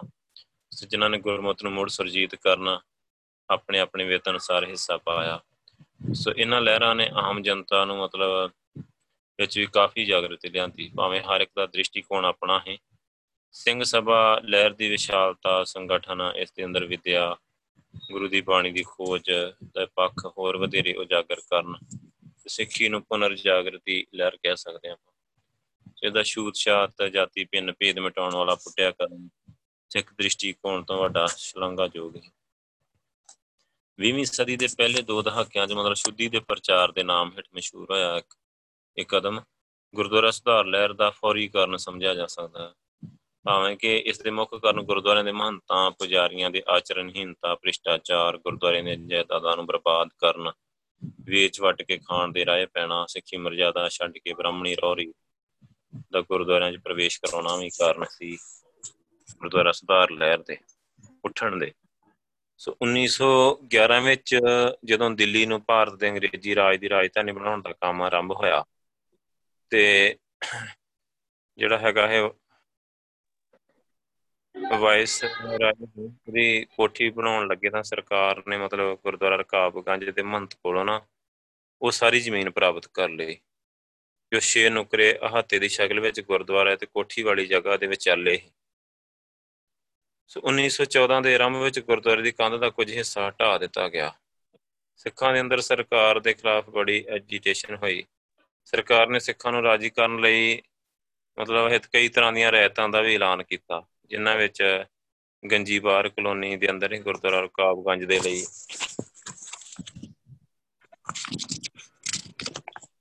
ਤੀਹ ਮਰਬੇ ਤੇ ਮਤਲਬ 750 ਏਕੜ ਜ਼ਮੀਨ ਰਾਖਵੀਂ ਕਰਨਾ ਵੀ ਪਰੰਤੂ ਸਿੱਖ ਗੁਰਦੁਆਰੇ ਦੇ ਮਤਲਬ ਕਿ ਹਾਤੇ 1 ਇੰਚ ਜ਼ਮੀਨ ਵੀ ਛੱਡਣ ਲਈ ਰਜ਼ਾਮੰਦ ਨਾ ਹੋਏ। ਸੋ 31 ਮਈ 1914 ਨੂੰ ਸਿੱਖਾਂ ਦੇ ਲਾਹੌਰ ਦੇ ਅੰਦਰ ਜੁੜੇ ਇਕੱਠ ਵਿੱਚ ਸਰਕਾਰ ਦੀ ਇਸ ਵਧੀਕੀ ਤੇ ਵੱਡੀ ਟੀਕਾ ਟਿੱਪਣੀ ਹੋਈ। ਇਹੋ ਜਿਹੇ ਸਮਾਗਮ ਹੋਰ ਵੀ ਕਈ ਥਾਈਂ ਹੋਏ। ਸੋ ਗੁਰਦੁਆਰਾ ਪ੍ਰਬੰਧ ਜਿਹੜਾ ਹੈਗਾ ਨਾ, ਸੁਧਾਰ ਲਹਿਰ ਦਾ ਵਰਣਨ, ਉਹਦੇ ਲਈ ਇਹ ਦੱਸਣਾ ਵੀ ਜ਼ਰੂਰੀ ਆ ਕਿ ਭਾਵੇਂ ਸਿੱਖੀ ਦੇ ਆਦ ਕਾਲ ਤੋਂ ਹੀ ਸਿੱਖਾਂ ਦੇ ਮਨਾਂ ਅੰਦਰ ਗੁਰਦੁਆਰੇ ਦਾ ਵੱਡਾ ਸਤਿਕਾਰ ਹੈਗਾ ਸੇ ਕਿਸੇ ਕੀਮਤ ਤੇ ਵੀ ਗੁਰਦੁਆਰੇ ਸੰਬੰਧੀ ਕਿਸੇ ਤਰ੍ਹਾਂ ਦੀ ਛੇੜਛਾੜ ਬਰਦਾਸ਼ਤ ਕਰਨ ਲਈ ਤਿਆਰ ਨਹੀਂ ਹੁੰਦੇ। ਇਥੋਂ ਤੱਕ ਕਿ ਗੁਰਦੁਆਰਿਆਂ ਦੀ ਅੰਦਰਲੀ ਰਹਿਤ ਮਰਿਆਦਾ ਸਿੱਖੀ ਰੌ ਰੀਤ ਦਾ ਸਬੰਧ ਆ। ਸਿੱਖਾਂ ਅੰਦਰ ਚਲੀਆਂ ਆ ਰਹੀ ਜਗਿਆਸੀ, ਅਭਿਆਸੀ, ਸੋ ਸਿੰਘ ਸਭਾ ਲਹਿਰ ਨੇ ਵੀ ਇਹਨਾਂ ਬਾਰੇ ਸਿੱਖਾਂ ਅੰਦਰ ਵੱਡੀ ਜਾਗਰਤ ਲੈਂਦੀ ਇਹਦੇ ਨਾਲ ਹੀ ਸਿੱਖ ਵਿਰੋਧੀਆਂ ਨੇ ਆਰੀਆ, ਸਮਾਜੀ, ਮਿਰਜਈ, ਈਸਾਈ ਮਤ ਦੇ ਪ੍ਰਚਾਰ ਦੀਆਂ ਲਹਿਰਾਂ ਨੇ ਵੀ ਸਿੱਖਾਂ ਦੀ ਅਣਖ ਤੇ ਸਵੈਮਾਨ ਨੂੰ ਬਹੁਤ ਟੰਬਿਆ ਹੈ। ਇਸ ਤੋਂ ਇਲਾਵਾ ਸਰਕਾਰ ਵੱਲੋਂ ਕੈਦੀ ਸਿੱਖਾਂ ਨੂੰ ਕੰਗਾ ਆਕੜਾ ਕਿਰਪਾਨ, ਦਸਤਾਰ ਜੇਲ੍ਹ ਅੰਦਰ ਰੱਖਣ ਦੀ ਆਗਿਆ ਵੀ ਨਾ ਦੇਣੀ ਸਿੱਖਾਂ ਨੂੰ ਭੜਕਾਉਣ ਦਾ ਇੱਕ ਕਾਰਨ ਹੈ। ਪਰੰਤੂ ਜੋ ਗੱਲ ਹੈ, ਇਹਨਾਂ ਸਾਰੇ ਖਿਆਲਾਂ ਨੂੰ ਮਤਲਬ ਵੱਡੀ ਟੁੰਬ ਦੇਣ ਵਾਲੀ ਸਾਬਤ ਹੋਈ। ਉਹੀ ਇਹਨਾਂ ਦੇ ਅੰਦਰ ਅੰਗਰੇਜ਼ਾਂ ਦੇ ਵਿਰੁੱਧ ਸਿਆਸੀ ਤੇ ਰਾਜਨੀਤਿਕ ਜਾਗਰਤੀ, ਜੋ ਵਿਸ਼ੇਸ਼ ਕਰਕੇ ਪਰਦੇਸੀ ਗਏ ਜਿਹੜੇ ਖਾਸ ਕਰਕੇ ਕੈਨੇਡਾ 'ਚ ਜਾ ਕੇ ਵਸੇ ਸਿੱਖ ਹੀ ਪੰਜਾਬੀਆਂ ਦੇ ਅੰਦਰ ਆਈ, ਜਿਸ ਦਾ ਫਲਸਰੂਪ ਕੈਨੇਡਾ ਵਿੱਚ ਛਪਦਾ, ਪੰਜਾਬ ਸਿੱਖ ਨੌਜਵਾਨਾਂ ਦੇ ਅੰਦਰ ਚੋਰੀ ਛੁਪੀ ਵੰਡਿਆ ਜਾਂਦਾ ਹੈ ਉਥੋਂ। ਸੋ ਉਹਦਾ ਗਦਰ ਨਾਮ ਦਾ ਇੱਕ ਅਖਬਾਰ ਹੈ, ਜਿਸ ਵਿੱਚ ਛਪੀਆਂ ਕਵਿਤਾਵਾਂ ਵਿੱਚੋਂ ਕੇਵਲ ਇੱਕ ਟੱਪਾ ਹੀ ਬਹੁਤ ਆ ਕਿ ਭਾਰਤੀ ਮਨਾਂ ਤੇ ਦਾ ਕੀ ਪ੍ਰਭਾਵ ਹੁੰਦਾ ਹੈ। ਉਹਦਾ ਹੈਗਾ ਹੈ, ਗੱਡ ਦਿਓ ਜੰਗ ਦੀਆਂ ਲਾਲ ਝੰਡੀਆਂ, ਵੱਢ ਦਿਓ ਗੋਰੇ ਮੇਵਾ ਕਰ ਦਿਓ ਰੰਡੀਆਂ।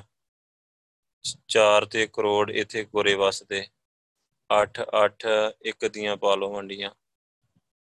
ਸੋ ਇਦਾਂ ਉਹਨਾਂ ਨੇ ਗਦਰ ਦੇ ਵਿੱਚ ਕਰਤਾਰ ਸਿੰਘ ਸਰਾਭਾ ਹੋਣੇ ਜਿਹੜੇ ਉਹਨਾਂ ਨੇ ਇਦਾਂ ਦੀਆਂ ਪੋਇਮਾਂ ਲਿਖਣੀਆਂ ਸ਼ੁਰੂ ਕਰ ਦਿੱਤੀਆਂ ਕੈਨੇਡਾ। ਤੇ ਇੱਥੇ ਭੇਜਣੇ ਸ਼ੁਰੂ ਕਰ ਦਿੱਤੀਆਂ। ਸੋ ਇਸ ਸਬੰਧ ਵਿੱਚ ਬਾਬਾ ਗੁਰਦੇਵ ਸਿੰਘ ਹੀ ਕਾਮਾਗਾਟਾ ਮਾਰੂ ਜਹਾਜ਼ ਰਾਹੀਂ 318 ਸਿੱਖ ਮੁਸਾਫਰਾਂ ਨੂੰ ਕੈਨੇਡਾ ਲੈ ਜਾਣਾ, ਉੱਥੇ ਉਤਰਨ ਦੀ ਇਜਾਜ਼ਤ ਨਾ ਮਿਲਣ ਤੇ ਜਹਾਜ਼ ਵਾਪਸ ਹਿੰਦੁਸਤਾਨ ਪਹੁੰਚਣਾ ਤੇ 1914 ਚ ਬਜ ਬਜ ਦੇ ਘਾਟ ਤੇ ਉਹਨਾਂ ਦਾ ਸਵਾਗਤ ਗੋਲੀਆਂ ਨਾਲ ਕੀਤੇ ਜਾਣਾ।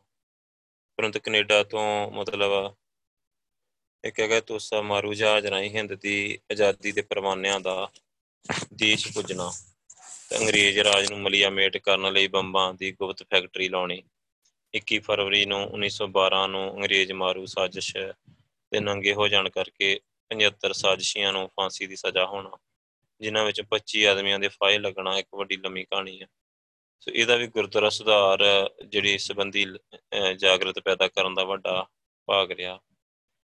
ਸੋ ਫਿਰ ਅਪ੍ਰੈਲ 1919 ਚ ਜਲਿਆਂਵਾਲੇ ਬਾਗ 'ਚ ਜਿਹੜਾ ਕਤਲੇਆਮ ਹੋਇਆ, ਉਸ ਸਾਲ ਸਿੱਖ ਪੋਲੀਟੀਕਲ ਲੀਗ ਦੀ ਕਾਇਮੀ, ਮਤਲਬ ਜਿਹੜੀ ਹੀ ਨਾ, ਇਸੇ ਲਹਿਰ ਨੂੰ ਤੇਜ਼ ਕਰਨ ਵਿੱਚੋਂ ਇੱਕ ਕਾਰਨਾਂ ਚੋਂ ਇੱਕ ਕਾਰਨ ਹੈ ਗੁਰਦੁਆਰਾ ਰਕਾਬਗੰਜ ਜਿਹਦੀ ਜਿਹੜੀ ਕੰਧ ਢਾਉਣ ਦਾ ਸਵਾਲ ਹਲੇ ਵਿੱਚੇ ਹੀ 1914 ਚ ਪਹਿਲਾ ਵਿਸ਼ਵ ਜੰਗ ਲੱਗ ਗਿਆ। ਤੇ ਸਰਕਾਰ ਨੂੰ ਇਸ ਸੰਬੰਧੀ ਹੋਰ ਛੇੜਛਾੜ ਬੰਦ ਕਰਨੀ ਪਈ। ਇਸ ਦੇ ਨਾਲ ਇਸ ਬਾਰੇ ਹੋ ਰਹੀ ਐਜੀਟੇਸ਼ਨ ਵੀ ਮਦਮ ਪੈ ਗਈ। ਪਰੰਤੂ ਜੰਗ ਦੇ ਖਤਮ ਹੋਣ ਤੇ ਸਵਾਲ ਮੋੜ ਛਿੜ ਪਿਆ। ਭਾਵੇਂ ਸਰਕਾਰ ਵੱਲੋਂ ਇਸ ਨੂੰ ਤਸੱਲੀ ਬਖਸ਼ ਢੰਗ ਨਾਲ ਨਿਪਟਾਉਣ ਲਈ ਕਈ ਸਾਧਨ ਕੀਤੇ ਗਏ, ਜਿਨ੍ਹਾਂ ਤੇ ਮਾਡਰੇਟ ਸਿੱਖ ਸੰਤੁਸ਼ਟ ਵੀ ਸਨ।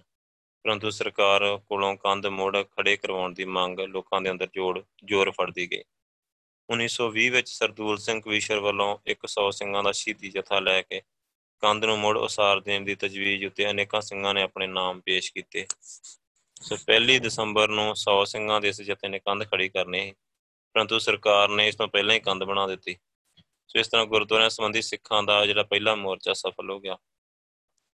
ਇਸੇ ਸਾਲ ਹੀ 5 ਅਕਤੂਬਰ ਨੂੰ ਗੁਰਦੁਆਰਾ ਬਾਬੇ ਕੀ ਬੇਰ, ਹੀ ਸਿਆਲਕੋਟ ਦੀ ਕਈ ਸਾਲਾਂ ਤੋਂ ਚੱਲ ਰਹੀ ਖਿੱਚੋਤਾਣ ਉਸ ਵੇਲੇ ਖਤਮ ਹੋ ਗਈ ਜਦੋਂ ਸਿੰਘਾਂ ਦੇ ਇੱਥੇ ਬੁਲਾਏ ਇੱਕ ਭਾਰੀ ਇਕੱਠ ਦੇ ਦਬਾਅ ਹੇਠ ਸਿੰਘਾਂ ਦੀ ਚੁਣੀ ਹੋਈ 13 ਮੈਂਬਰੀ ਕਮੇਟੀ ਨੇ ਗੁਰਦੁਆਰੇ ਦਾ ਕਬਜ਼ਾ ਲੈ ਲਿਆ ਸੋ ਜਿਸ ਨੂੰ ਅਗਲੇ ਦਿਨ 6 ਅਕਤੂਬਰ ਨੂੰ ਲਾਹੌਰ ਡਿਵੀਜ਼ਨ ਦਾ ਕਮਿਸ਼ਨਰ ਮਿਸਟਰ ਕਿੰਗ ਨੇ ਮੌਕੇ ਤੇ ਪਹੁੰਚ ਕੇ تسلیم ਕੀਤਾ ਇਸ ਗੁਰਦੁਆਰੇ ਦਾ ਪ੍ਰਬੰਧ ਸੰਬੰਧੀ ਸ਼ੁਰੂ ਤੋਂ ਹੀ ਇਹ ਤਰੀਕਾ ਰਿਹਾ ਹੈ ਕਿ ਜਦੋਂ ਕੋਈ ਮਹੰਤ ਮਰਦਾ ਤਾਂ ਸਿਆਲਕੋਟ ਦੀ ਸਿੱਖ ਪਬਲਿਕ ਸਾਂਝੇ ਤੌਰ ਤੇ ਉਸ ਦੀ ਥਾਂ ਨਵਾਂ ਮਹੰਤ ਥਾਪ ਦਿੰਦੀ ਹੈ ਜਿਸ ਮਰਜ਼ਾਦਾ ਅਨੁਸਾਰ 1887 ਵਿੱਚ ਇੱਕ ਮਹੰਤ ਪ੍ਰੇਮ ਸਿੰਘ ਨਿਯਤ ਹੋਇਆ।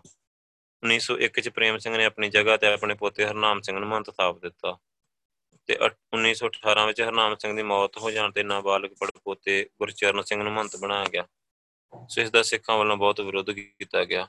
ਪਰੰਤੂ ਬਾਵਜੂਦ ਇਸ ਵਿਰੋਧ ਦੇ ਗੁਰਚਰਨ ਸਿੰਘ ਨੂੰ ਪ੍ਰੇਮ ਸਿੰਘ ਦਾ ਜੱਦੀ ਵਾਰਸ ਜਾਣ ਕੇ ਗੁਰਦੁਆਰੇ ਦੀ ਸਮੁੱਚੀ ਜਾਇਦਾਦ ਦਾ ਇੰਚਾਰਜ ਗੁਰਚਰਨ ਸਿੰਘ ਦੇ ਨਾਮ ਹੋ ਗਿਆ। ਉਸ ਦੀ ਮਾਂ ਨੇ ਮਤਲਬ ਇੱਕ ਨਾ ਪਤਤ ਕਲੀਨ ਸ਼ੇਵਿੰਗ ਜਿਹੜਾ ਨੰਬਰ ਤੇ ਬੰਦਾ। ਸੋ ਉਹ ਹੈਗਾ ਗੰਡਾ ਸਿੰਘ ਨੂੰ ਨਬਾਲਕ ਮੰਤ ਦਾ ਗਾਰਡੀਅਨ ਰਜਿਸਟਰਡ ਕਰਾ ਦਿੱਤਾ ਪਤਤ ਸਿੱਖ ਨੂੰ। ਸੋ ਸਿੱਖ ਬਰਦਾਸ਼ਤ ਨਹੀਂ ਕਰ ਸਕਦੇ ਕਿ ਇੱਕ ਸਿਰ ਕਟਿਆ, ਮਤਲਬ ਜਿਹਦਾ ਸਿਰ ਸਿਰ ਤੇ ਵਾਲ ਹੀ ਹੈ ਨਹੀਂ। ਪਤਤ ਗੁਰਦੁਆਰੇ ਦਾ ਸਰਬਰਾਹ ਹੋਵੇ, ਮਤਲਬ ਪ੍ਰਧਾਨ ਹੋਵੇ। ਸੋ ਬਹੁਤ ਐਜੀਟੇਸ਼ਨ ਹੋਈ। ਸਰਕਾਰ ਗੰਡਾ ਸਿੰਘ ਦੀ ਮਦਦ ਤੇ ਉਤਰ ਆਈ ਕਈ ਸਿੱਖਾਂ ਨੂੰ ਮਤਲਬ ਜੇਲ੍ਹਾਂ ਵਿੱਚ ਸੁੱਟ ਦਿੱਤੇ ਗਏ।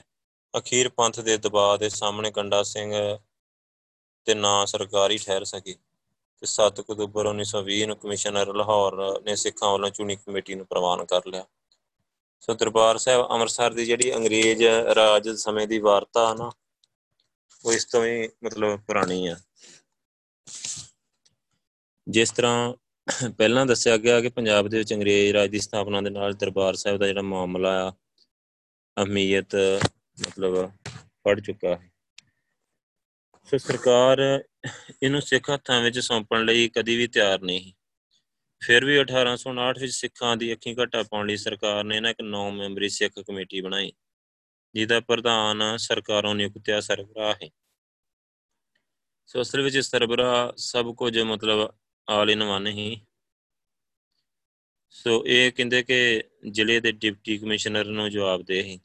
ਦਰਬਾਰ ਸਾਹਿਬ ਇਸ ਦੀ ਪ੍ਰਕਰਮਾ ਵਿੱਚ ਉਨੀ ਦਿਨੀ ਜੋ ਵਾਪਰਦਾ, ਉਸ ਦੇ ਵਿਸਤਾਰ ਵਿੱਚ ਜਾਣਾ ਤੇ ਮੁਸ਼ਕਲ ਆ। ਪਰੰਤੂ ਨਮੂਨੇ ਮਾਤਰ ਇੰਨਾ ਕੁ ਦੱਸਿਆ ਜਾ ਸਕਦਾ ਕਿ ਗੁਰੂ ਗ੍ਰੰਥ ਸਾਹਿਬ ਜੀ ਦੇ ਪਵਿੱਤਰ ਰਮਾਲੇ ਸ਼ਰੇ ਬਾਜ਼ਾਰ ਵਿੱਚ ਜਾਂਦੇ ਹੈ ਜਾਂ ਪੁਜਾਰੀਆਂ ਦੇ ਘਰੀ ਜਨਾਨੀਆਂ ਦੇ ਲਹਿੰਗੇ ਤੇ ਬੱਚਿਆਂ ਦੇ ਫਰਾਕਾਂ ਬਣਾਉਣ ਦੇ ਕੰਮ ਆਉਂਦੇ ਸੋ ਕਹਿੰਦਾ ਚੜਾਵੇ ਦਾ ਪ੍ਰਸ਼ਾਦ ਹੈ ਜਿਹੜਾ ਪੁਲਿਸ ਅਫਸਰਾਂ ਤੇ ਮੈਜਿਸਟ੍ਰੇਟਾਂ ਦੇ ਘਰੀ ਜਾਂਦਾ ਹੈ ਮਤਲਬ ਫ੍ਰੀ ਵਿੱਚ। ਉਹ ਜਿਵੇਂ ਹੁਣ ਵੀ ਜਾਂਦਾ ਆ ਕਾਲੀਆਂ ਦੇ ਘਰੇ ਜਾਂਦਾ ਪ੍ਰਸ਼ਾਦ। ਉਹ ਸਾਰਾ ਕੁਝ ਇਦਾਂ ਉਦੋਂ ਹੀ ਚੱਲਦਾ।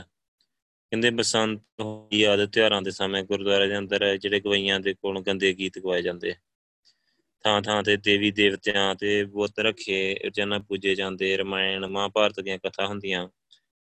ਗੰਦੇ ਕਿਸੇ ਕਹਾਣੀਆਂ, ਪ੍ਰਕਰਮਾਂ ਦੇ ਅੰਦਰ ਗਾਏ ਜਾਂਦੇ। ਦਰਸ਼ਨਾਂ ਨੂੰ ਆਈਆਂ ਔਰਤਾਂ ਦਾ ਬਦਮਾਸ਼ ਪਿੱਛਾ ਕਰਦੇ। ਦਰਬਾਰ ਸਾਹਿਬ ਦੇ ਮਤਲਬ ਗਿਰਦੋਂ ਨਵਾਹ ਦੇ ਚੁਬਾਰਿਆਂ ਦੇ ਅੰਦਰ ਮਤਲਬ ਆਚਰਨਹੀਨ ਔਰਤਾਂ ਨੂੰ ਲੈ ਜਾ ਕੇ ਮਤਲਬ ਪੇਸ਼ਾ ਕਰਾਇਆ ਜਾਂਦਾ ਜਿਸ ਦੀ ਏਜੰਟੀ ਪੁਜਾਰੀ ਤੇ ਪੁਜਾਰਨਾ ਕਰਦੀਆਂ ਹੈ। ਸੋ ਕਈਆਂ ਜਾਂਦੀਆਂ ਛੂਤ ਜਾਤੀਆਂ ਦੇ ਬੰਦਿਆਂ ਨੂੰ ਦਰਬਾਰ ਸਾਹਿਬ ਜਾਣ ਤੇ ਪ੍ਰਸ਼ਾਦ ਭੇਟਾ ਕਰਨ ਦੀ ਮਨਾਹੀ ਹੁੰਦੀ ਹੈ ਬਲਕਿ ਕਿਰਪਾਨਧਾਰੀ ਸਿੰਘ ਸਭੀਆਂ ਦਾ ਪ੍ਰਸ਼ਾਦ ਵੀ ਮੋੜ ਦਿੱਤਾ ਜਾਂਦਾ। ਜਦੋਂ ਸੁੰਦਰ ਸਿੰਘ ਮਜੀਠੀਆ ਦਾ ਲੜਕਾ ਕਿਰਪਾਲ ਸਿੰਘ ਦੇ ਵਿਆਹ ਦੇ ਮਗਰੋਂ ਕੜਾ ਪ੍ਰਸ਼ਾਦ ਲੈ ਕੇ ਦਰਬਾਰ ਸਾਹਿਬ ਪਹੁੰਚੇ, ਤਾਂ ਆਪ ਦਾ ਲਿਆਂਦਾ ਪ੍ਰਸ਼ਾਦ ਇਹ ਕਹਿ ਕੇ ਮੋੜ ਦਿੱਤਾ ਗਿਆ ਕਿ ਆਪ ਨੇ ਲੜਕੇ ਦਾ ਆਨੰਦ ਵਿਆਹ ਕਰਾਇਆ। ਸੋ ਇਹ ਵਨਗੀ ਮਤਰ ਉਸ ਪਵਿੱਤਰ ਥਾਂ ਦਾ ਮਤਲਬ ਚਿੱਤਰ ਆ, ਜਿਸ ਦਾ ਦਰਸ਼ਨ, ਇਸ਼ਨਾਨ ਮੁਗਲ ਹੁਕਮਰਾਨਾਂ ਤੇ ਮੁਸਲਮਾਨ ਇਤਿਹਾਸਕਾਰਾਂ ਦੇ ਕਥਨ ਅਨੁਸਾਰ ਉਹ ਪੱਟੜ ਹੋ ਚੁੱਕੇ ਸਿੰਘਾਂ ਨੂੰ ਫੇਰ ਨਵੇਂ ਸਿਰੇ ਖੜੇ ਕਰਨ ਲਈ ਪ੍ਰਚਲਿਤ ਹੈ ਸੋ ਇਦਾਂ ਦਾ ਸਿਸਟਮ ਹੋ ਗਿਆ ਹੈ ਉੱਥੇ। ਇੰਨਾ ਬ੍ਰਾਹਮਣੀ ਪ੍ਰਭਾਵ ਹੋ ਗਿਆ। ਸੋ ਅੰਮ੍ਰਿਤਸਰ 'ਚ ਖਾਲਸਾ ਬਰਾਦਰੀ ਨਾਮ ਦੀ ਉਹਨਾਂ ਸਿੰਘਾਂ ਦੀ ਇੱਕ ਸਭਾ ਬਣੀ ਹੋਈ ਸੀ, ਜੋ ਰਵਦਾਸੀਆਂ ਵਿੱਚੋਂ ਸਿੰਘ ਸੱਜੇ। ਸੋ 10 11 ਤੇ 12 ਅਕਤੂਬਰ ਦੇ 1920 ਨੂੰ ਜਲਿਆਂਵਾਲੇ ਬਾਗ ਦੇ ਸਥਾਨ ਤੇ ਇਹਨਾਂ ਨੇ ਆਪਣਾ ਸਾਲਾਨਾ ਦੀਵਾਨ ਕੀਤਾ, ਜਿਸ ਵਿੱਚ ਬਹੁਤ ਸਾਰੇ ਹੋਰ ਰਵਦਾਸੀਆਂ ਨੇ ਵੀ ਅੰਮ੍ਰਿਤ ਛਕਿਆ।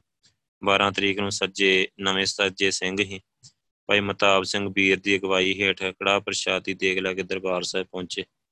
ਖਾਲਸਾ ਕਾਲਜ ਅੰਮ੍ਰਿਤਸਰ ਦੇ ਕਈ ਪ੍ਰੋਫੈਸਰ ਤੇ ਵਿਦਿਆਰਥੀ ਵੀ ਉਹਨਾਂ ਦੇ ਨਾਲ ਆਏ। ਸੋ ਕਹਿੰਦੇ ਕਿ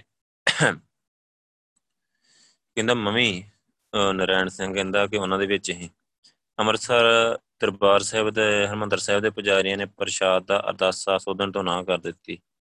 ਪ੍ਰੋਫੈਸਰ ਬਾਬਾ ਹਰਕ੍ਰਿਸ਼ਨ ਸਿੰਘ ਜੀ ਦੇ ਸੁਝਾਅ ਤੇ ਇੱਕ ਵਿਦਿਆਰਥੀ ਨੇ ਅਰਦਾਸਾ ਸੋਧਿਆ। ਪ੍ਰਸ਼ਾਦ ਵਰਤਣਾ ਆਰੰਭ ਹੀ ਹੋਇਆ ਹੈ ਕਿ ਜਥੇਦਾਰ ਕਰਤਾਰ ਸਿੰਘ ਝੱਬਰ ਤੇ ਤੇਜਾ ਸਿੰਘ ਪੁੱਚਰ ਅਚਾਨਕ ਉੱਥੇ ਪਹੁੰਚ ਗਏ।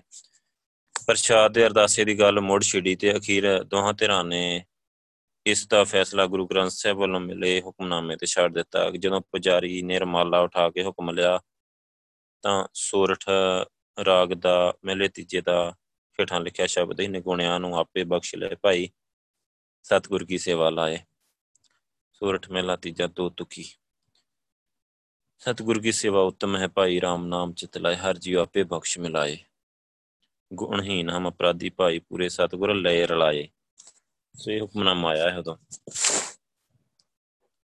ਸੋ ਕਹਿੰਦੇ ਕਿ ਜਦੋਂ ਇਹ ਹੁਕਮਨਾਮਾ ਆਇਆ ਸਾਰਾ, ਤੇ ਜਿਹੜੇ ਸਿੱਖੀ ਸਿੱਧਕ ਚ ਹੈਗੇ ਜਿਹੜੇ ਮਨ ਅਤੀ ਭਾਵਪੂਰਤ ਹੁਕਮਾਨ ਹੈਗਾ ਹੈ ਗੁਰੂ ਪਾਸ਼ਾ ਨੇ ਮੌਕੇ ਦੀ ਮਤਲਬ ਸਥਿਤੀ ਦੇ ਅਨੁਕੂਲ ਹੀ ਧੁਰੋਂ ਹੁਕਮ ਬਖਸ਼ਿਆ ਹੈ। ਸਾਰੀ ਸੰਗਤ ਬਲਕਿ ਵਾਜੂਮੰਡਲ ਧੰਨ ਗੁਰੂ ਰਾਮਦਾਸ ਦੇ ਨਾਲ ਗੂੰਜ ਉੱਠਿਆ ਆਵਾਜ਼ਾਂ ਦੇ ਨਾਲ। ਸੋ ਡਲਦੇ ਹਿਰਦੇ ਵੀ ਸਿੱਧਕ ਵਿੱਚ ਡੁੱਲ ਗਏ। ਹੁਣ ਪ੍ਰਸ਼ਾਦ ਵਰਤਿਆ ਤੇ ਪੁਜਾਰੀਆਂ ਨੇ ਪ੍ਰਸ਼ਾਦ ਲਿਆ, ਪਰੰਤੂ ਬਹੁਤਿਆਂ ਨੇ ਇਹ ਪ੍ਰਸ਼ਾਦ ਖਾਦਾ ਨਹੀਂ। ਸੋ ਕਰਤਾਰ ਸਿੰਘ ਚੱਬਰ ਜੀ ਨੇ ਸਾਰੀ ਸੰਗਤ ਨੂੰ ਇਵੇਂ ਹੀ ਅਕਾਲ ਤਖਤ ਤੇ ਪ੍ਰਸ਼ਾਦ ਭੇਟ ਕਰਨ ਲਈ ਪ੍ਰੇਰਿਆ। ਸੋ ਹਰਮੰਦਰ ਸਾਹਿਬ ਦੇ ਅੰਦਰ ਇਹ ਗੱਲ ਵਰਤੀ ਵੇਖ ਕੇ ਅਕਾਲ ਤਖਤ ਸਾਹਿਬ ਦੇ ਪੁਜਾਰੀ ਤਖਤ ਨੂੰ ਸੁਣਿਆ ਛੱਡ ਕੇ ਤੇ ਅੱਗੇ ਪਿੱਛੇ ਹੋ ਗਏ। ਸੋ ਉਹਨਾਂ ਨੂੰ ਖਾਲਸਾ ਬਰਾਦਰੀ ਦੇ ਸਿੰਘਾਂ ਦਾ ਲਿਆਂਦਾ ਪ੍ਰਸ਼ਾਦ ਨਾ ਲੈਣਾ ਪਵੇ। ਸੋ ਸਾਰੀ ਸੰਗਤ ਜਿਹੜੀ ਹੀ ਕਰਤਾਰ ਸਿੰਘ ਝੱਬਰ ਦੀ ਅਪੀਲ ਤੇ 17 ਸਿੰਘਾਂ ਨੇ ਆਪਣੇ ਆਪ ਨੂੰ ਤਖਤ ਦੀ ਸੇਵਾ ਦੇ ਲਈ ਪੇਸ਼ ਕੀਤਾ। ਜਦੋਂ ਮਤਲਬ ਹਰਮੰਦਰ ਸਾਹਿਬ ਸਾਰੀ ਸੰਗਤ ਪਹੁੰਚੀ ਤੇ ਤਖਤ ਨੂੰ ਪੁਜਾਰੀਆਂ ਤੋਂ ਖਾਲੀ ਵੇਖਿਆ ਤੇ ਕਰਤਾਰ ਸਿੰਘ ਝੱਬਰ ਦੀ ਅਪੀਲ ਤੇ 17 ਸਿੰਘਾਂ ਨੇ ਆਪਣੇ ਆਪ ਨੂੰ ਤਖਤ ਦੀ ਸੇਵਾ ਲਈ ਪੇਸ਼ ਕੀਤਾ ਤੇ ਸਰਦਾਰ ਤੇਜਾ ਸਿੰਘ ਪੁੱਚਰ ਦੀ ਜਥੇਦਾਰੀ ਹੇਠ ਇਹਨਾਂ ਨੂੰ ਕਾਲ ਤਖਤ ਸਾਹਿਬ ਦੀ ਸੇਵਾ ਸੰਭਾਲ ਲਈ ਗਈ। ਇਸ ਤਰ੍ਹਾਂ ਮਿਤੀ 12 10 ਤੇ 1920 ਨੂੰ ਅਕਾਲ ਤਖਤ ਸਾਹਿਬ ਦਾ ਜਿਹੜਾ ਪ੍ਰਬੰਧ ਆ, ਸਿੰਘਾਂ ਨੇ ਸੰਭਾਲ ਲਿਆ। ਇਸ ਗੱਲ ਦੀ ਇਤਲਾਹ ਸਰਕਾਰ ਵੱਲੋਂ ਥਾਪੇ ਹੋਏ ਸਰਬਰਾ ਸਰਦਾਰ ਸੁੰਦਰ ਸਿੰਘ ਰਾਮਗੜੀਆ ਨੂੰ ਦਿੱਤੀ ਗਈ। ਸੋ ਨੱਠ ਨੱਠ ਗਏ ਹੋਏ ਪੁਜਾਰੀਆਂ ਸਰਬਰਾ ਤੇ ਡਿਪਟੀ ਕਮਿਸ਼ਨਰ ਦੇ ਕਹਿਣ ਤੇ ਵੀ ਅਕਾਲ ਤਖਤ ਦੀ ਸੇਵਾ 'ਚ ਮੁੜ ਹਾਜ਼ਰ ਨਾ ਹੋਏ।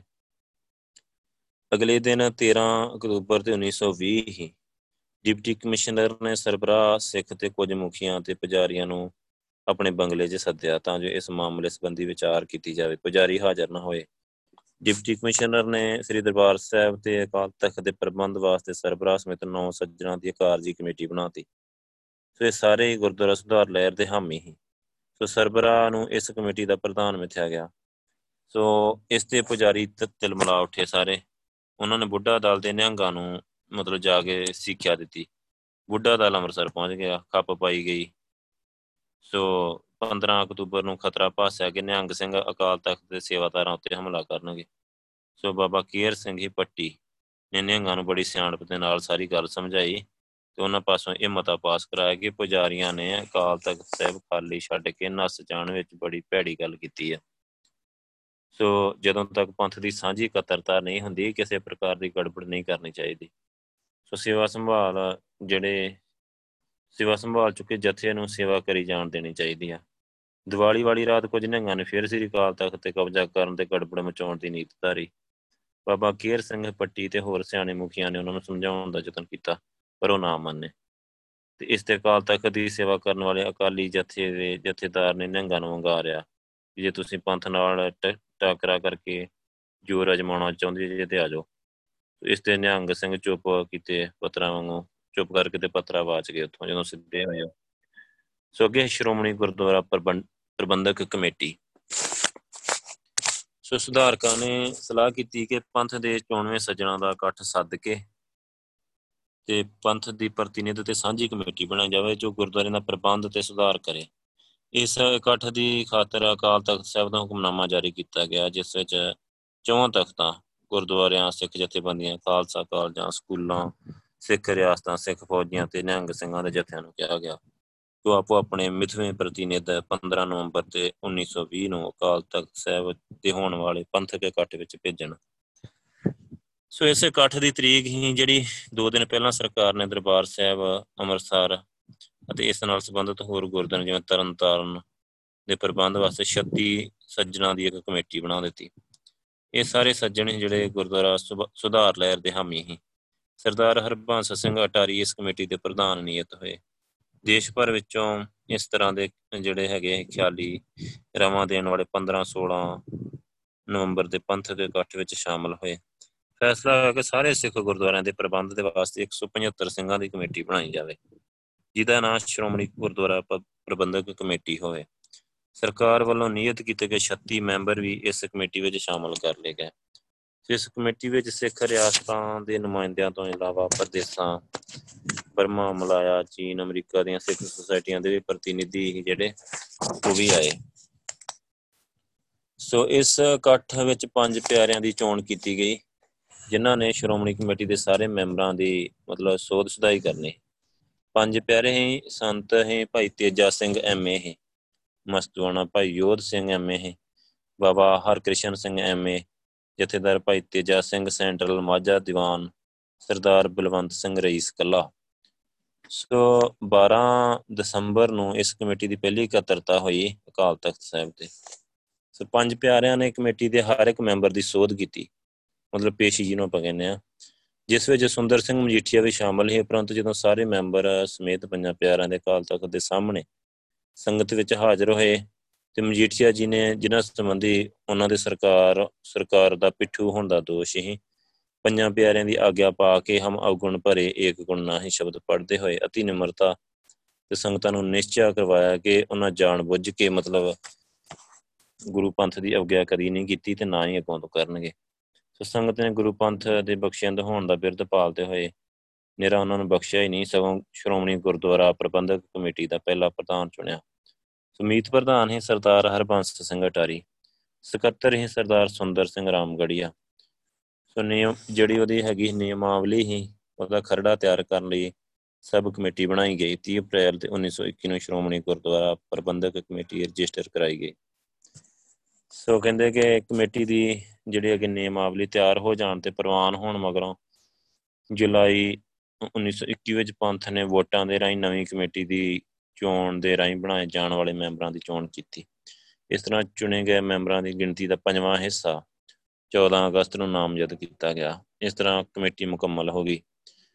ਸੋ ਸ਼੍ਰੋਮਣੀ ਕਮੇਟੀ ਦੀ ਜਿਹੜੀ 27 ਅਗਸਤ ਤੇ 1921 ਨੂੰ ਅਕਾਲ ਤਖਤ ਸਾਹਿਬ ਤੇ ਮੁਕੰਮਲ ਕਮੇਟੀ ਦਾ ਸਮਾਗਮ ਹੋਇਆ। ਸੋ ਇਸ ਵਿੱਚ 31 ਮੈਂਬਰਾਂ ਦੀ ਅੰਤਰੰਗ ਕਮੇਟੀ ਬਣਾਈ ਗਈ ਇੱਕ। ਉਹਦੇ ਜਿਹੜੇ ਅਹੁਦੇਦਾਰ ਹੈਗੇ ਥੱਲੇ, ਉਹਨਾਂ ਦੇ ਨਾਮ ਲਿਖੇ ਹੋਏ ਆ। ਸੋ ਉਹਦਾ ਪ੍ਰਧਾਨ ਹੈ ਖੜਕ ਸਿੰਘ ਰਈਸ ਸੀ ਸਿਆਲਕੋਟ ਤੋਂ ਸਕੱਤਰ ਸੁੰਦਰ ਸਿੰਘ ਰਾਮਗੜੀਆ ਤੇ ਮੀਤ ਪ੍ਰਧਾਨ ਬਹਾਦਰ ਸਿੰਘ। ਇਸ ਪਿੱਛੋਂ ਗੁਰਦੁਆਰਾ ਸੁਧਾਰ ਦਾ ਜਿਹੜਾ ਕੰਮ ਇੱਕ ਲਹਿਰ ਦੇ ਰੂਪ ਵਿੱਚ ਬਕਾਇਦਾ ਸ਼ੁਰੂ ਹੋ ਗਿਆ। ਸੋ ਜਿਸ ਨੂੰ ਸਮਝਣ ਲਈ ਭਾਵੇਂ ਮਤਲਬ ਪਹਿਲੋਂ ਕਾਫੀ ਕੁਝ ਕਿਹਾ ਜਾ ਚੁੱਕਾ ਆ ਤੇ ਇੱਥੇ ਦੱਸਣਾ ਜ਼ਰੂਰੀ ਆ ਕਿ ਹੇਠਾਂ ਦਰਜ ਕੁਝ ਅਜੇ ਵਿਸ਼ੇਸ਼ ਕਾਰਨ ਹੈ ਜਿਨ੍ਹਾਂ ਨੇ ਇਸ ਨੂੰ ਲਹਿਰ ਦਾ ਰੂਪ ਦਿੱਤਾ।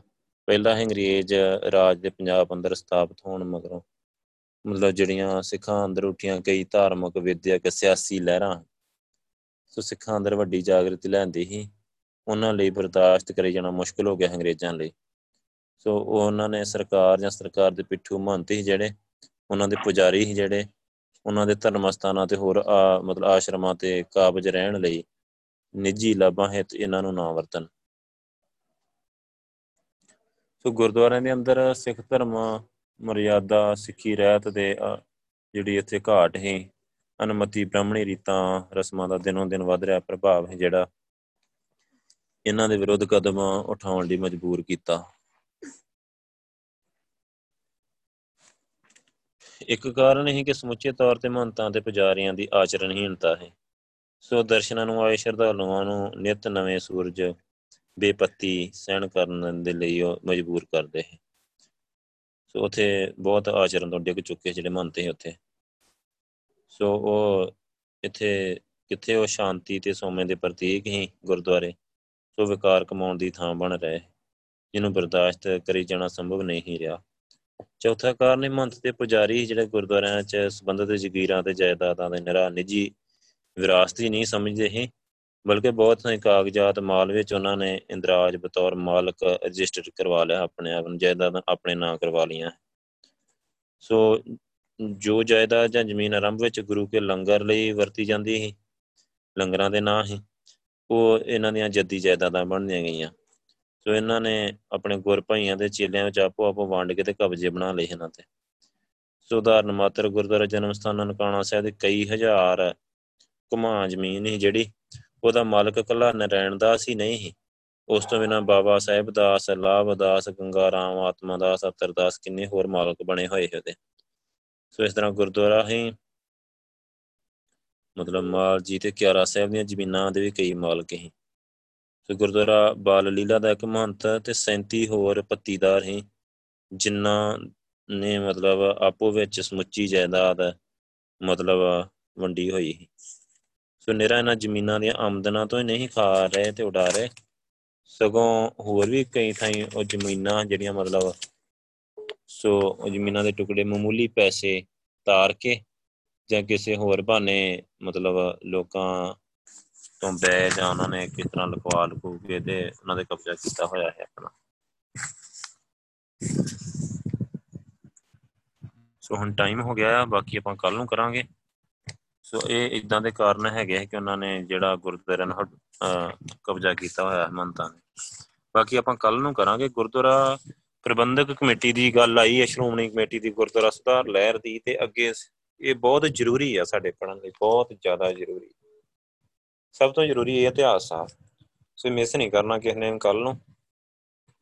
ਸ਼੍ਰੋਮਣੀ ਕਮੇਟੀ ਕਿਵੇਂ ਬਣੀ ਤੇ ਕਿਵੇਂ ਚੱਲਦੀ ਆ। ਸੋ ਹੁਣ ਵੀ ਸ਼੍ਰੋਮਣੀ ਕਮੇਟੀ ਦਾ ਜਿਹੜਾ ਪ੍ਰਬੰਧ ਆ, ਹੁਣ ਤੱਕ ਮੈਂ ਸਾਰਾ ਕਰਾਂਗੇ ਵੀ ਸਾਰਾ ਕੁਝ ਕਿਵੇਂ ਚੱਲ ਰਿਹਾ ਸੋ ਹੁਣ ਵੀ ਕਾਬਜ ਹੋਣ ਦੇ ਨਾ ਸੰਪਰਦਾਵਾਂ ਜਾਂ ਜਿਹੜੇ ਮੰਤਰ ਰੌਲਾ ਰੌਲਾ ਪਾ ਕੇ ਨਾ ਹੁਣ ਵੀ ਉੱਤੇ ਕਾਬਜ ਹੋਣਾ ਚਾਹੁੰਦੇ ਆ। ਸੋ ਭਾਵੇਂ ਕਿ ਜਿਸ ਤਰ੍ਹਾਂ ਮਰਜ਼ੀ ਆ, ਸ਼੍ਰੋਮਣੀ ਕਮੇਟੀ 'ਚ ਚੰਗੇ ਬੰਦੇ ਵੀ ਹੈਗੇ ਰਹੇ ਆ ਸ਼ੁਰੂ ਤੋਂ। ਸੋ ਪਹਿਲਾਂ ਤੇ ਸ਼੍ਰੋਮਣੀ ਕਮੇਟੀ ਜਦੋਂ ਬਣੀ ਆ ਨਾ, ਉਦੋਂ ਤੇ ਸਾਰੇ ਬੰਦੇ ਹੀ ਰਹੇ। ਬੜੀਆਂ ਕੁਰਬਾਨੀਆਂ ਕੀਤੀਆਂ ਉਹਨਾਂ ਨੇ। ਆਪਾਂ ਨੂੰ ਪਤਾ ਹੋਣਾ ਥੋੜਾ ਜਿਹਾ ਰਾਜਨੀਤਿਕ ਸਿਸਟਮ 'ਚ ਇੰਨਾ ਗੰਦਲਾ ਹੋਇਆ ਸਿਸਟਮ ਤੇ ਆਪਾਂ ਇਹ ਚੰਗੀ ਤਰ੍ਹਾਂ ਸਾਰਾ ਦੇਖਣਾ ਹੈ ਕਿ ਕਿੱਥੇ ਕੀ ਹੋਇਆ, ਕਿਵੇਂ ਹੋਇਆ। ਸੋ ਕੱਲ ਨੂੰ ਆਪਾਂ ਕਰਾਂਗੇ ਬਾਕੀ। ਅੱਜ ਸਮਾਂ ਹੋ ਗਿਆ ਵਾਹਿਗੁਰੂ ਜੀ ਕਾ ਖਾਲਸਾ, ਵਾਹਿਗੁਰੂ ਜੀ ਕੀ ਫਤਿਹ।